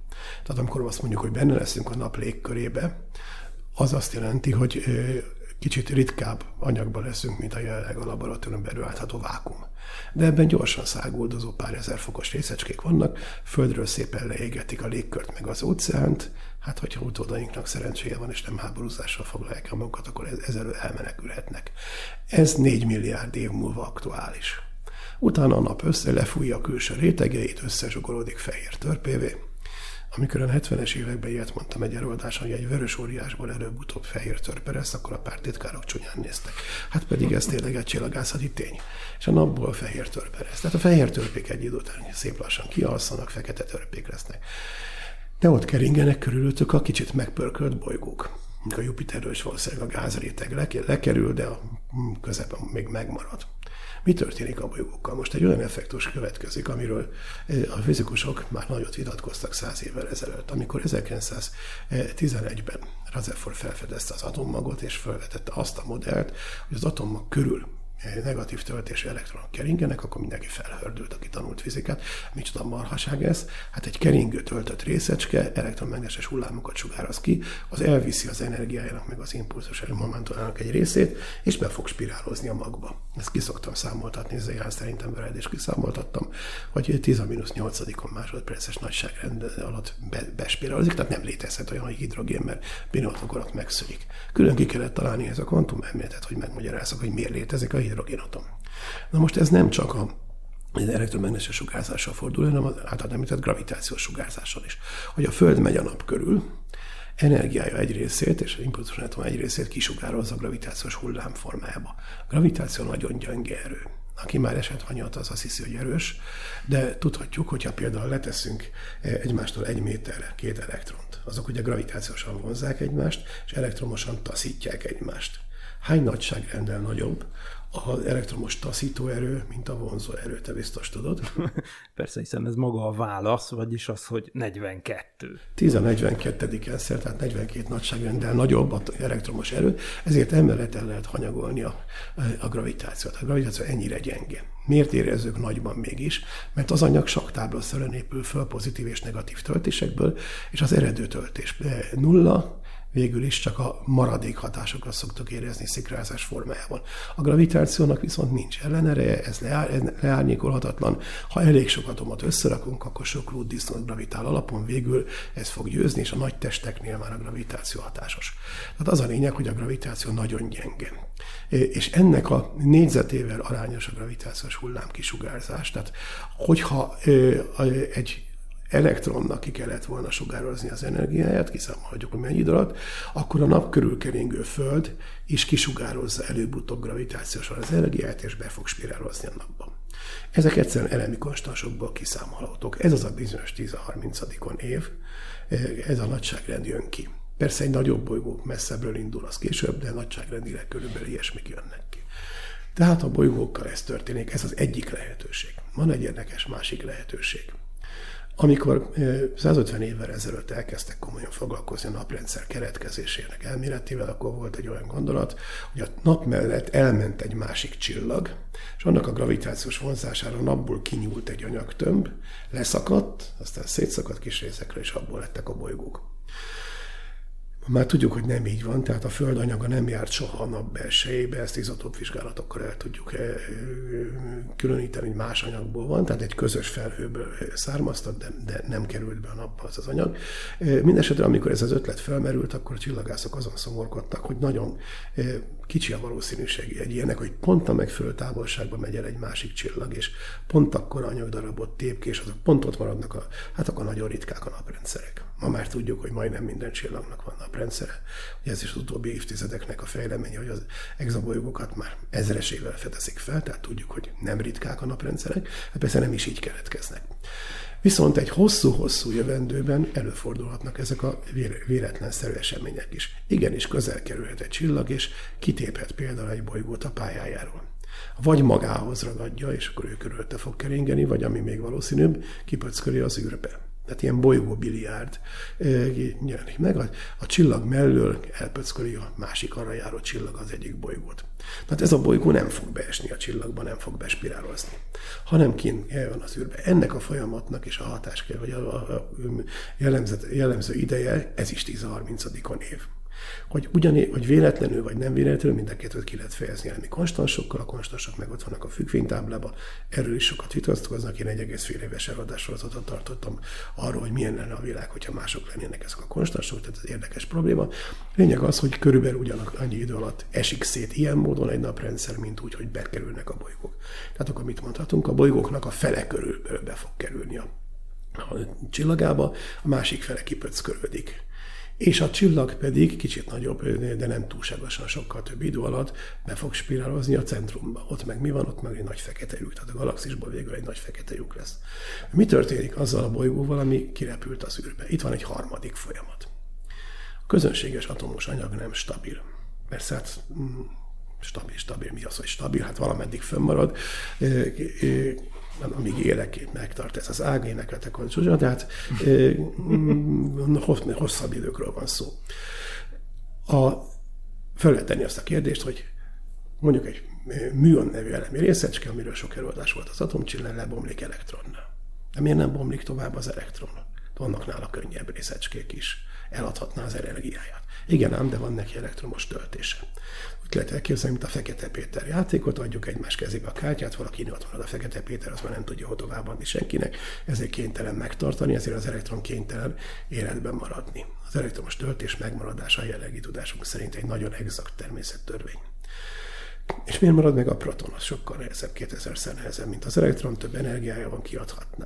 Wigner Jenő 1948-ban találta ki azt, hogy van egy másik fajta töltés, amit bariontöltésnek nevezett el, és ezt is sokféle részecske viseli, de ezek közül meg a legkönnyebb a proton, ezért a nehezebbek, lambda, hiperon, meg egyebek lebomlanak protonnál, és akkor marad a proton, aki megmarad, mint legkönnyebb barion. Ezért a mi közönséges anyagunkban protonok meg elektronok vannak. Na de, vannak ezek bizonyos, egyesített elméletek, mik ezek. Kétféle standardmodellről szoktunk beszélni, az egyik a kozmológiai standardmodell, ami ezeket a e, kozmikus e, érákat e, írja le, a másik pedig a részecske fizika standardmodellje, ami arról számol be, hogy milyen elemi részecskék vannak, és ezeket milyen kölcsönhatások kötik össze. Ez jelenleg nagyon szép, de kicsit összebarkácsolt elmélet. Van külön egy olyan elméletrész, amely egyesítette az elektromos, elektromágneses és a gyenge kölcsönhatást, meg van az erős kölcsönhatás, tehát a kvarkokat összetartó erőknek az elmélete, és a kettőt ugye egyenlás mellé tesszük, ez a standard modell. Mindenki azon dolgozik, hogy egy nagy egyesítést csináljunk, Grand Unified Theory hát akkor ez lenne az, ami együtt leírne az összes eddig ismert elemi részecskét, a gravitációban még nincs benne, az majd a még nagyobb elmélet lesz. Minden verziója ennek a, a, egy nagy egyesített elméletnek azt mondja, hogy előbb-utóbb a proton is lebomlik. Mivé? Pozitronnál meg másfajta részecskékké, pozitron már tud egyesülni az elektronnal, és akkor e, e, szétsugároznak. Tehát az atomos anyag sem stabil. E, az a bolygó, ami kiperdült a naprendszeréből, megy az űrben, de szép lassan, neki megint csak mennyi a karakterisztikus idő, 10-30 valányodikon év, Ezt nem tudjuk még pontosan, mert ez a majdani nagy egyesített elméletnek az adataitól függ. A nagyságrendekre korlátok vannak, de, de azért annyira pontosan ezt még nem tudjuk.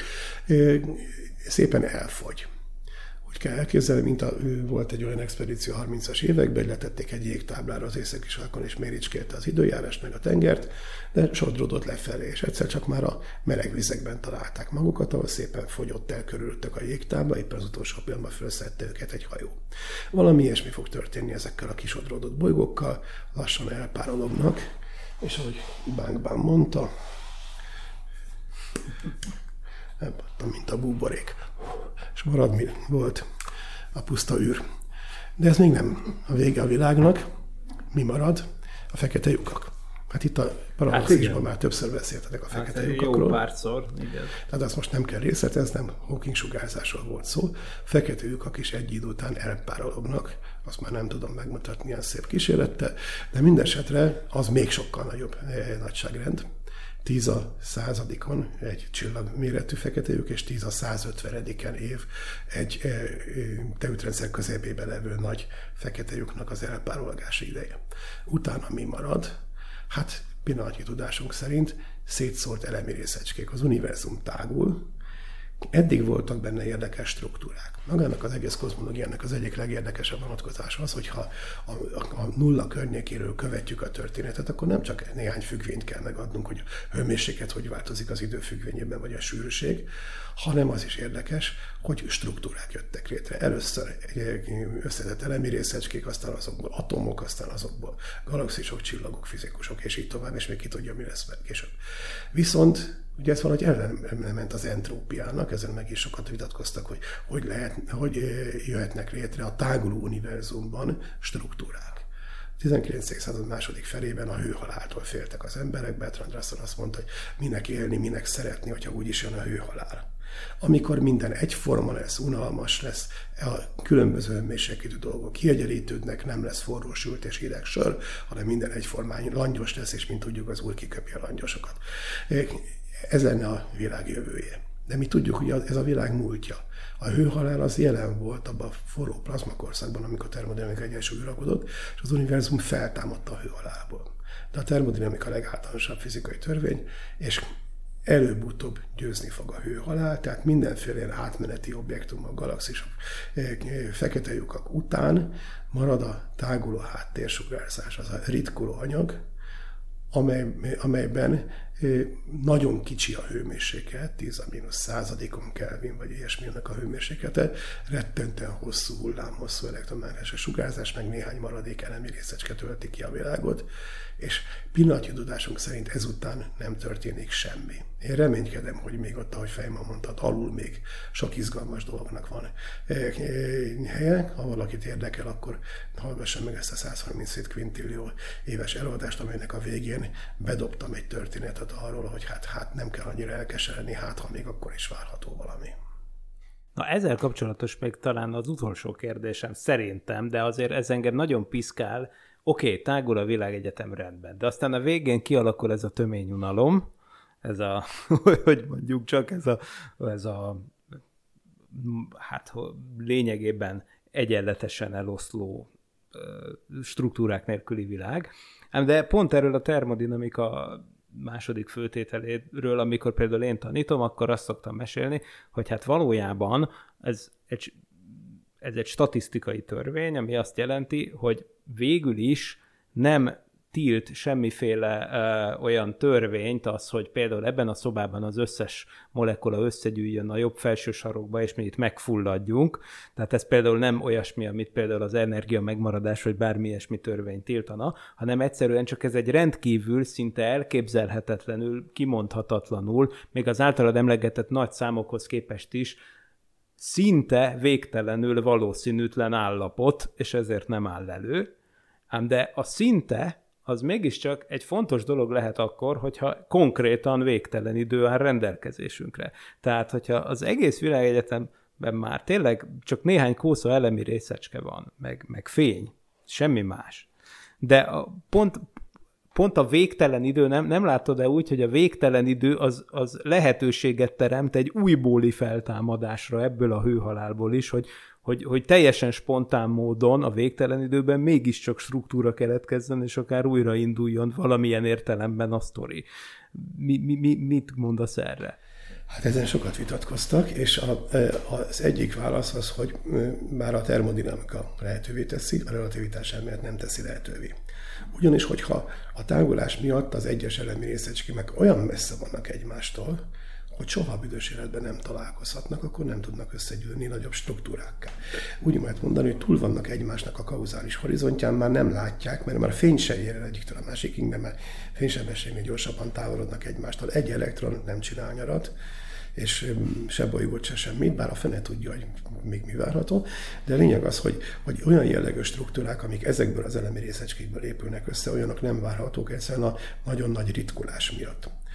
Azt viszont a jelenlegi univerzumban látjuk, hogy nincsenek olyan rettentően nagy fluktuációk, hogy egyben maradhatnak, tehát a korábbi sűrű struktúráknak a maradványai egyben maradjanak, hiszen ezek a mechanizmusok, amiket az előbb mondtam, ezek a korábban létrejött bolygókat, meg csillagokat, meg feketőköket, egyéb ilyen sűrű struktúrákat szétszórták. A szétszórt anyag viszont a tágulás miatt nem tud még egyszer összesűrűsödni.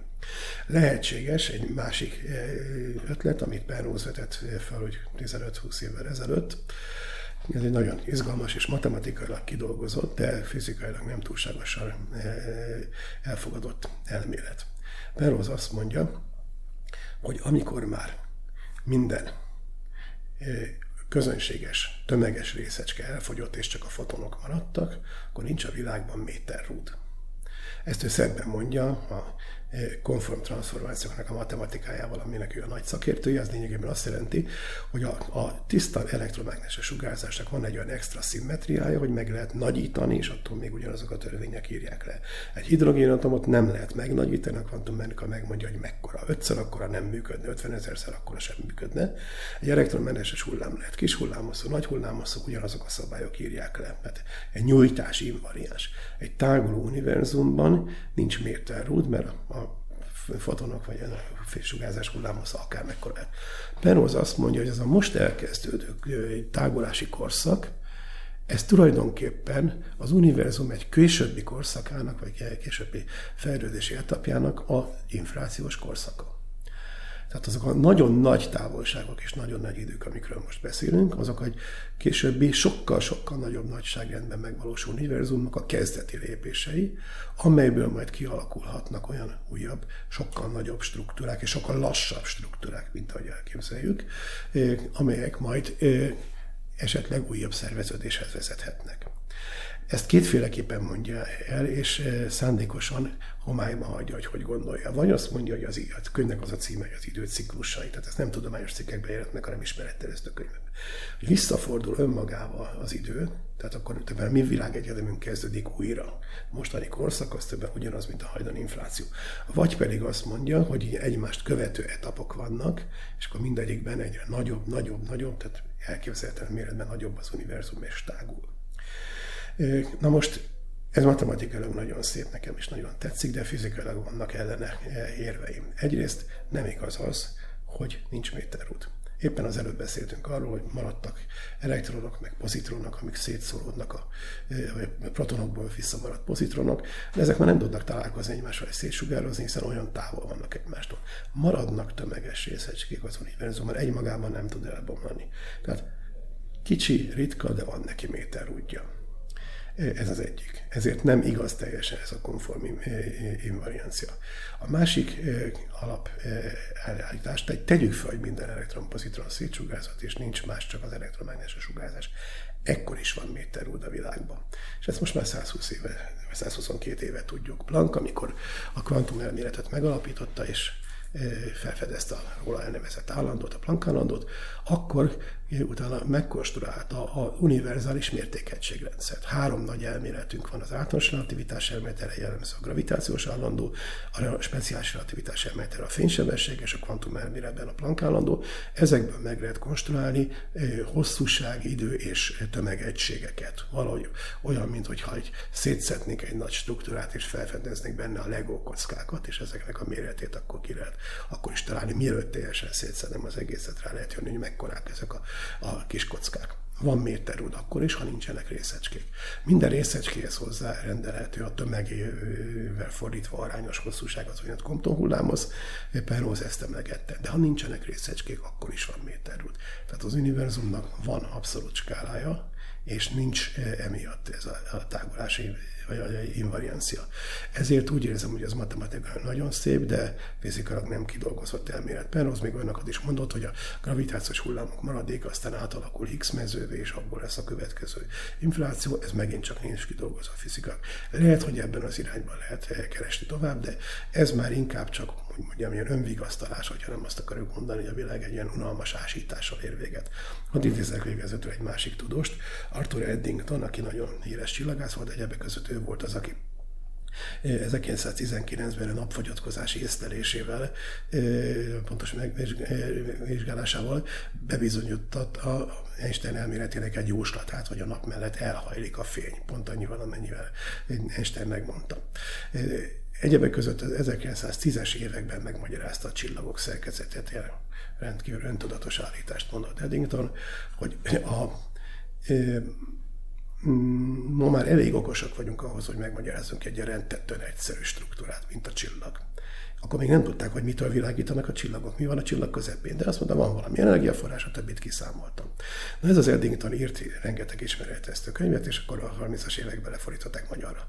Akkor még úgy gondolták, hogy az elektron meg a pozitív proton egyszer majd találkozik és szétsugárzik. Akkor még nem tudták, hogy van barion, meg, barion töltés megoldás, akkor nem tudták, hogy a barion töltés megoldás sérül, hogy lesznek fekete lyukak, és hogy a fekete lyukak szétsugároznak. De Eddington azt mondta, hogy a világ végét úgy lehet elképzelni, hogy hosszú unalmas rádió közvetítést. Mit mondunk most ennyi szöveg után? Világ vége olyan lesz, mint egy hosszú unalmas rádió közvetítés. Nem erre a műsorra gondoltam. de nem egy podcast. Na, igen. Na, még egy, még, mégis maradt bennem egy kérdés, egyetlen egy, de most nem egy annyira nem nagy, nagyságrendű, de azért mégiscsak egy elég tekintélyes számot akarok megkérdezni tőled, hogy jelen állás szerint ma majd, majd mondjuk meg az elmúlt hétbeli adatok szerint az, az atomoktól a csillagokig YouTube csatornája úgy unblock hány megtekintésnél jár? 2 millió 800 ezer fölött járunk. Ebből a e, e, legnagyobb nézettségű Kistótáginak a e, fekete lyukakról szól előadás, ami 380 ezer egy magában. Azt a mindenit. Tehát, hogyha kilométerenként állnának a nézők, elérnének a holdig. Hát ez fantasztikus. Na, szóval hát nagyon köszönöm a beszélgetést is, meg hát tényleg ezt az irdatlan mennyiségű, és ezek szerint ugye nagyon sikeres ismeretterjesztő munkát, amit végeztek. Nem véletlenül egyébként, vagyis hát véletlenül, nem, nem véletlenül atomoktól a csillagokigos pólóban vagyunk, úgyhogy ezúton is kapacitáljuk a paralaxis fogyasztókat is, hogy bizony váljanak egyúttal atomcsill fogyasztóvá is. Akkor hadd mondjam el, hogy a, a sorozat természetesen a szeptembertől áprilisig tart általában két hetenként előadást, igazodva az iskolai szünetekhez, de amikor éppen nincs előadás, akkor is felteszünk régi videókat, kicsit felújítva, és a nyáron is folyamatosan hetente mindig péntek este megjelennek videók. Az első előadás amikor szeptember 10-e környékén várható. Azt hiszem az lesz a címe, hogy tanácsok kezdő időutazóknak. Na, hát ez fantasztikus. Na, hát érdeklődéssel várjuk, és nagyon szépen köszönöm az interjút. Hát Miklós, ez egy fantasztikus beszélgetés volt, és hát természetesen Dávid Gyulának is nagyon köszönjük, de megmondom őszintén, hogy én, aki csak kapargatja a tudomány és a fantasztikum felszínét, annak hát ez azért elég magas volt. Nagyon röviden esetleg összetudnád foglalni, hogy a, a lényeget, az eszenciáját ennek a beszélgetésnek? Hát lényegében annyi, hogy, hogy ugye az van, hogy ahogy így egyre jobban tágul az univerzum, egyre inkább lehűl, és az, hogy lehűl, az egyrészt azt jelenti, hogy szépen lassan kialszanak a csillagok, aztán utána ráadásul összeállnak, összepotyognak, összevonzák egymást, fekete lyukakká válnak, de aztán ugyanezt történik nagyban a galaxis halmazokkal, aztán azok is végül minden elpárolog, és akkor a legvégén ott van egy nagy-nagy-nagy-nagy univerzum, amiben tulajdonképpen alig találunk valamiféle struktúrát, de hogy ez így van-e vagy nem, hát ugye az, az egy nagyon érdekes gondolat volt számomra ebből az egészből, hogy jelenleg ugye nagyon jó részecske gyorsítóink vannak, de részecske lassítóink nincsenek, tehát bár tehát érdekes módon sokkal jobban tudjuk a, a szerkezeteinkkel itt a Földön modellezni, hogy az ősrobbanás utáni első néhány percben mi volt a világegyetemben, mint azt, hogy mondjuk 137 kvintillió év múlva mi lesz az univerzumban, hiszen egyszerűen ö, ugye jelenleg azt nem tudjuk modellezni, tehát elképzelhető, hogy van még valami teljesen másfajta fizika, ami majd megfordítja az egész folyamatot, úgyhogy végül is ö, nem is tudjuk még mindig igazából, még mindig nem tudhatjuk teljesen, hogy mi lesz végül is mindennek az univerzumnak a sorsa. De hát alapvetően két választási lehetőségünk van, vagy az, amit felvázoltatok, hogy hát tulajdonképpen minden, mindentől eltávolodik, és egy, hát szinte egy üres, hideg univerzum marad, vagy ugye a nagy recs, amit említettél még a, a műsor előző szakaszában, ugye, Igen. hogy magába roskad. Igen, Na de, de azt ugye Brian én... Schmidtnek köszönhetően tudjuk, hogy nagyon úgy fest, hogy hogy na, hát, de hát... na de hát az az ismeretlen fizika, igazad van, az az ismeretlen fizika meg is fordíthatja a dolgot.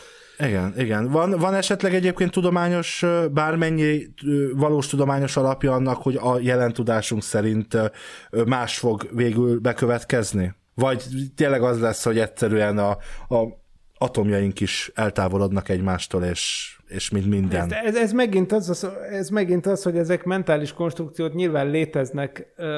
DJ is említett mindenféle fantomanyagot és egyéb olyan elképzelést, amire természetesen fel lehet írni egyenleteket, aztán persze, hogy léteznek-e, hát ezt, ezt nem. Tehát igazából tényleg majd ilyesmi dolgokra lehet csinálni fizikai elméleteket, de ezek nem, nem, nem, nem olyan szint, spekuláció, na mondjuk ezek inkább spekulációk. Jó, itt említettük ugye a sötét energiát, ami ugye ta, széttaszítja a mi világmindenségünket. Ennek a taszító erőnek van valami köze ahhoz, ahogy majd a mi atomjaink is hát széjjel egymástól eltávolodnak, vagy a minden, minden atom eltávolodik, vagy ez egy teljesen más hatás, mert ez egyébként nem teljesen világos. Hiszen, hiszen ugye a, a, a nagy ö, galaxisokat, amiket hát azért egyben tart a sötét anyag, azok távolodnak egymástól a sötét energia hatására, de maguk a galaxisban lévő csillagok, ö, ö,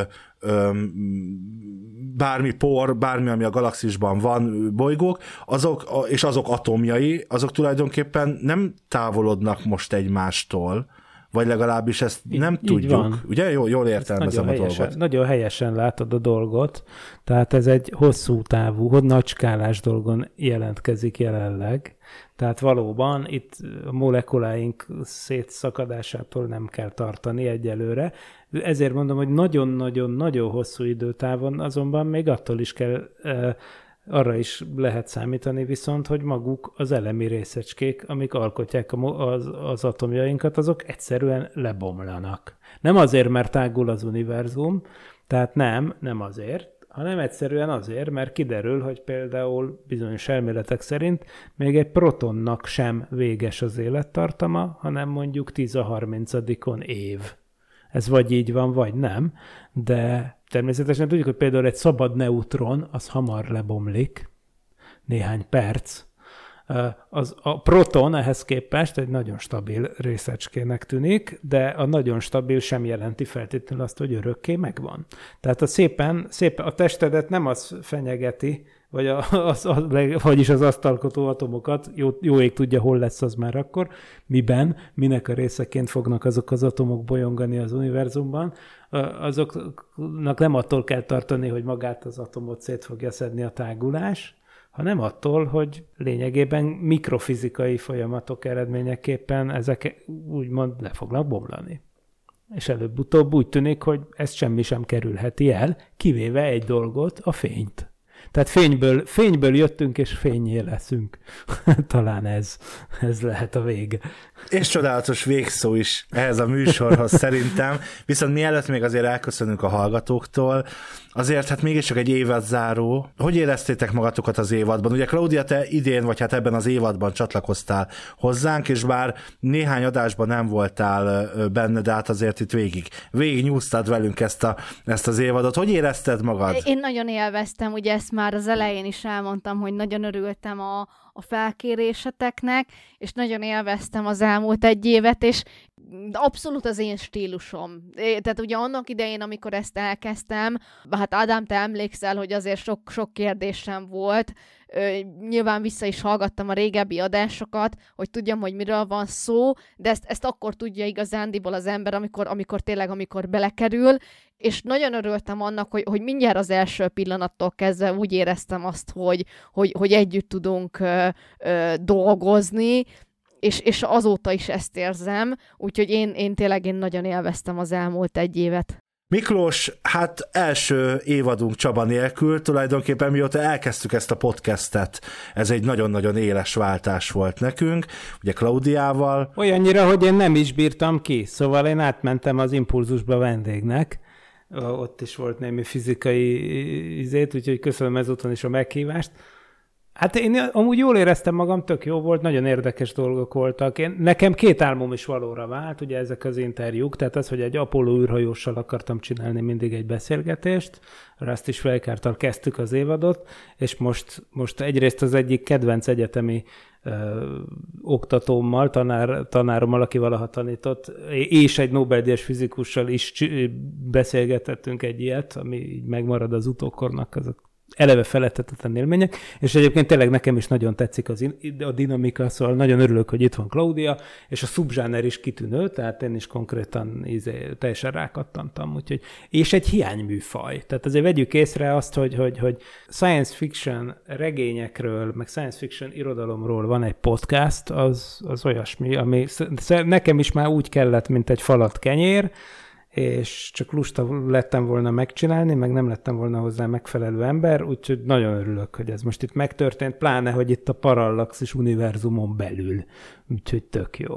Úgyhogy nem maradt más hátra, mint hogy én is megköszönöm Dávid Gyulának, hogy elfogadta a meghívásunkat, és hát köszönöm Brian Schmidtnek is, illetve Kő Gergelynek, hogy ezúttal is kölcsön adta a hangját. A Parallax is most tehát néhány hét szünetre megy, addig is július 7-től a White podcastet hallgathatjátok majd a Parallax is megjelenési idejében, tehát két hetente csütörtökön a megszokott módon váltásban a Szokoli ébresztővel, ami nyáron is folytatódik. Új résszel és immáron a hatodik évaddal legközelebb szeptember 1-én várunk majd titeket, ugyanígy Klaudiával és Miklóssal, itt a Parallaxis Univerzumban. Addig is kellemes podcast hallgatást kívánok, nagyon jó nyarat, és ne felejtsétek, ez a formátum annyira tökéletes, hogy kép sem kell hozzá. Ivan is Rigál Klaudia és Vince Miklós nevében, és köszönöm a megtisztelő figyelmet az egész évadra. Legyetek jók, sziasztok! sziasztok! Nem volt elég a tudományból és a fantasztikumból? Olvasd a parallaxis.emtv.hu, lájkold a Facebook oldalunkat, nézd a YouTube csatornánkat, és hallgassd a Szokolébresztőt a Tilos Rádióban. A Tudományos Újságíró Klubja és a Tudományos Ismeretterjesztő Társulat által a Juhari Zsuzsanna díj külön díjával jutalmazott blog podcastjét az MD Media készítette. Kreatív producer Horváth Ádám Tamás. Szeptember 1-én jön a Parallaxis következő része.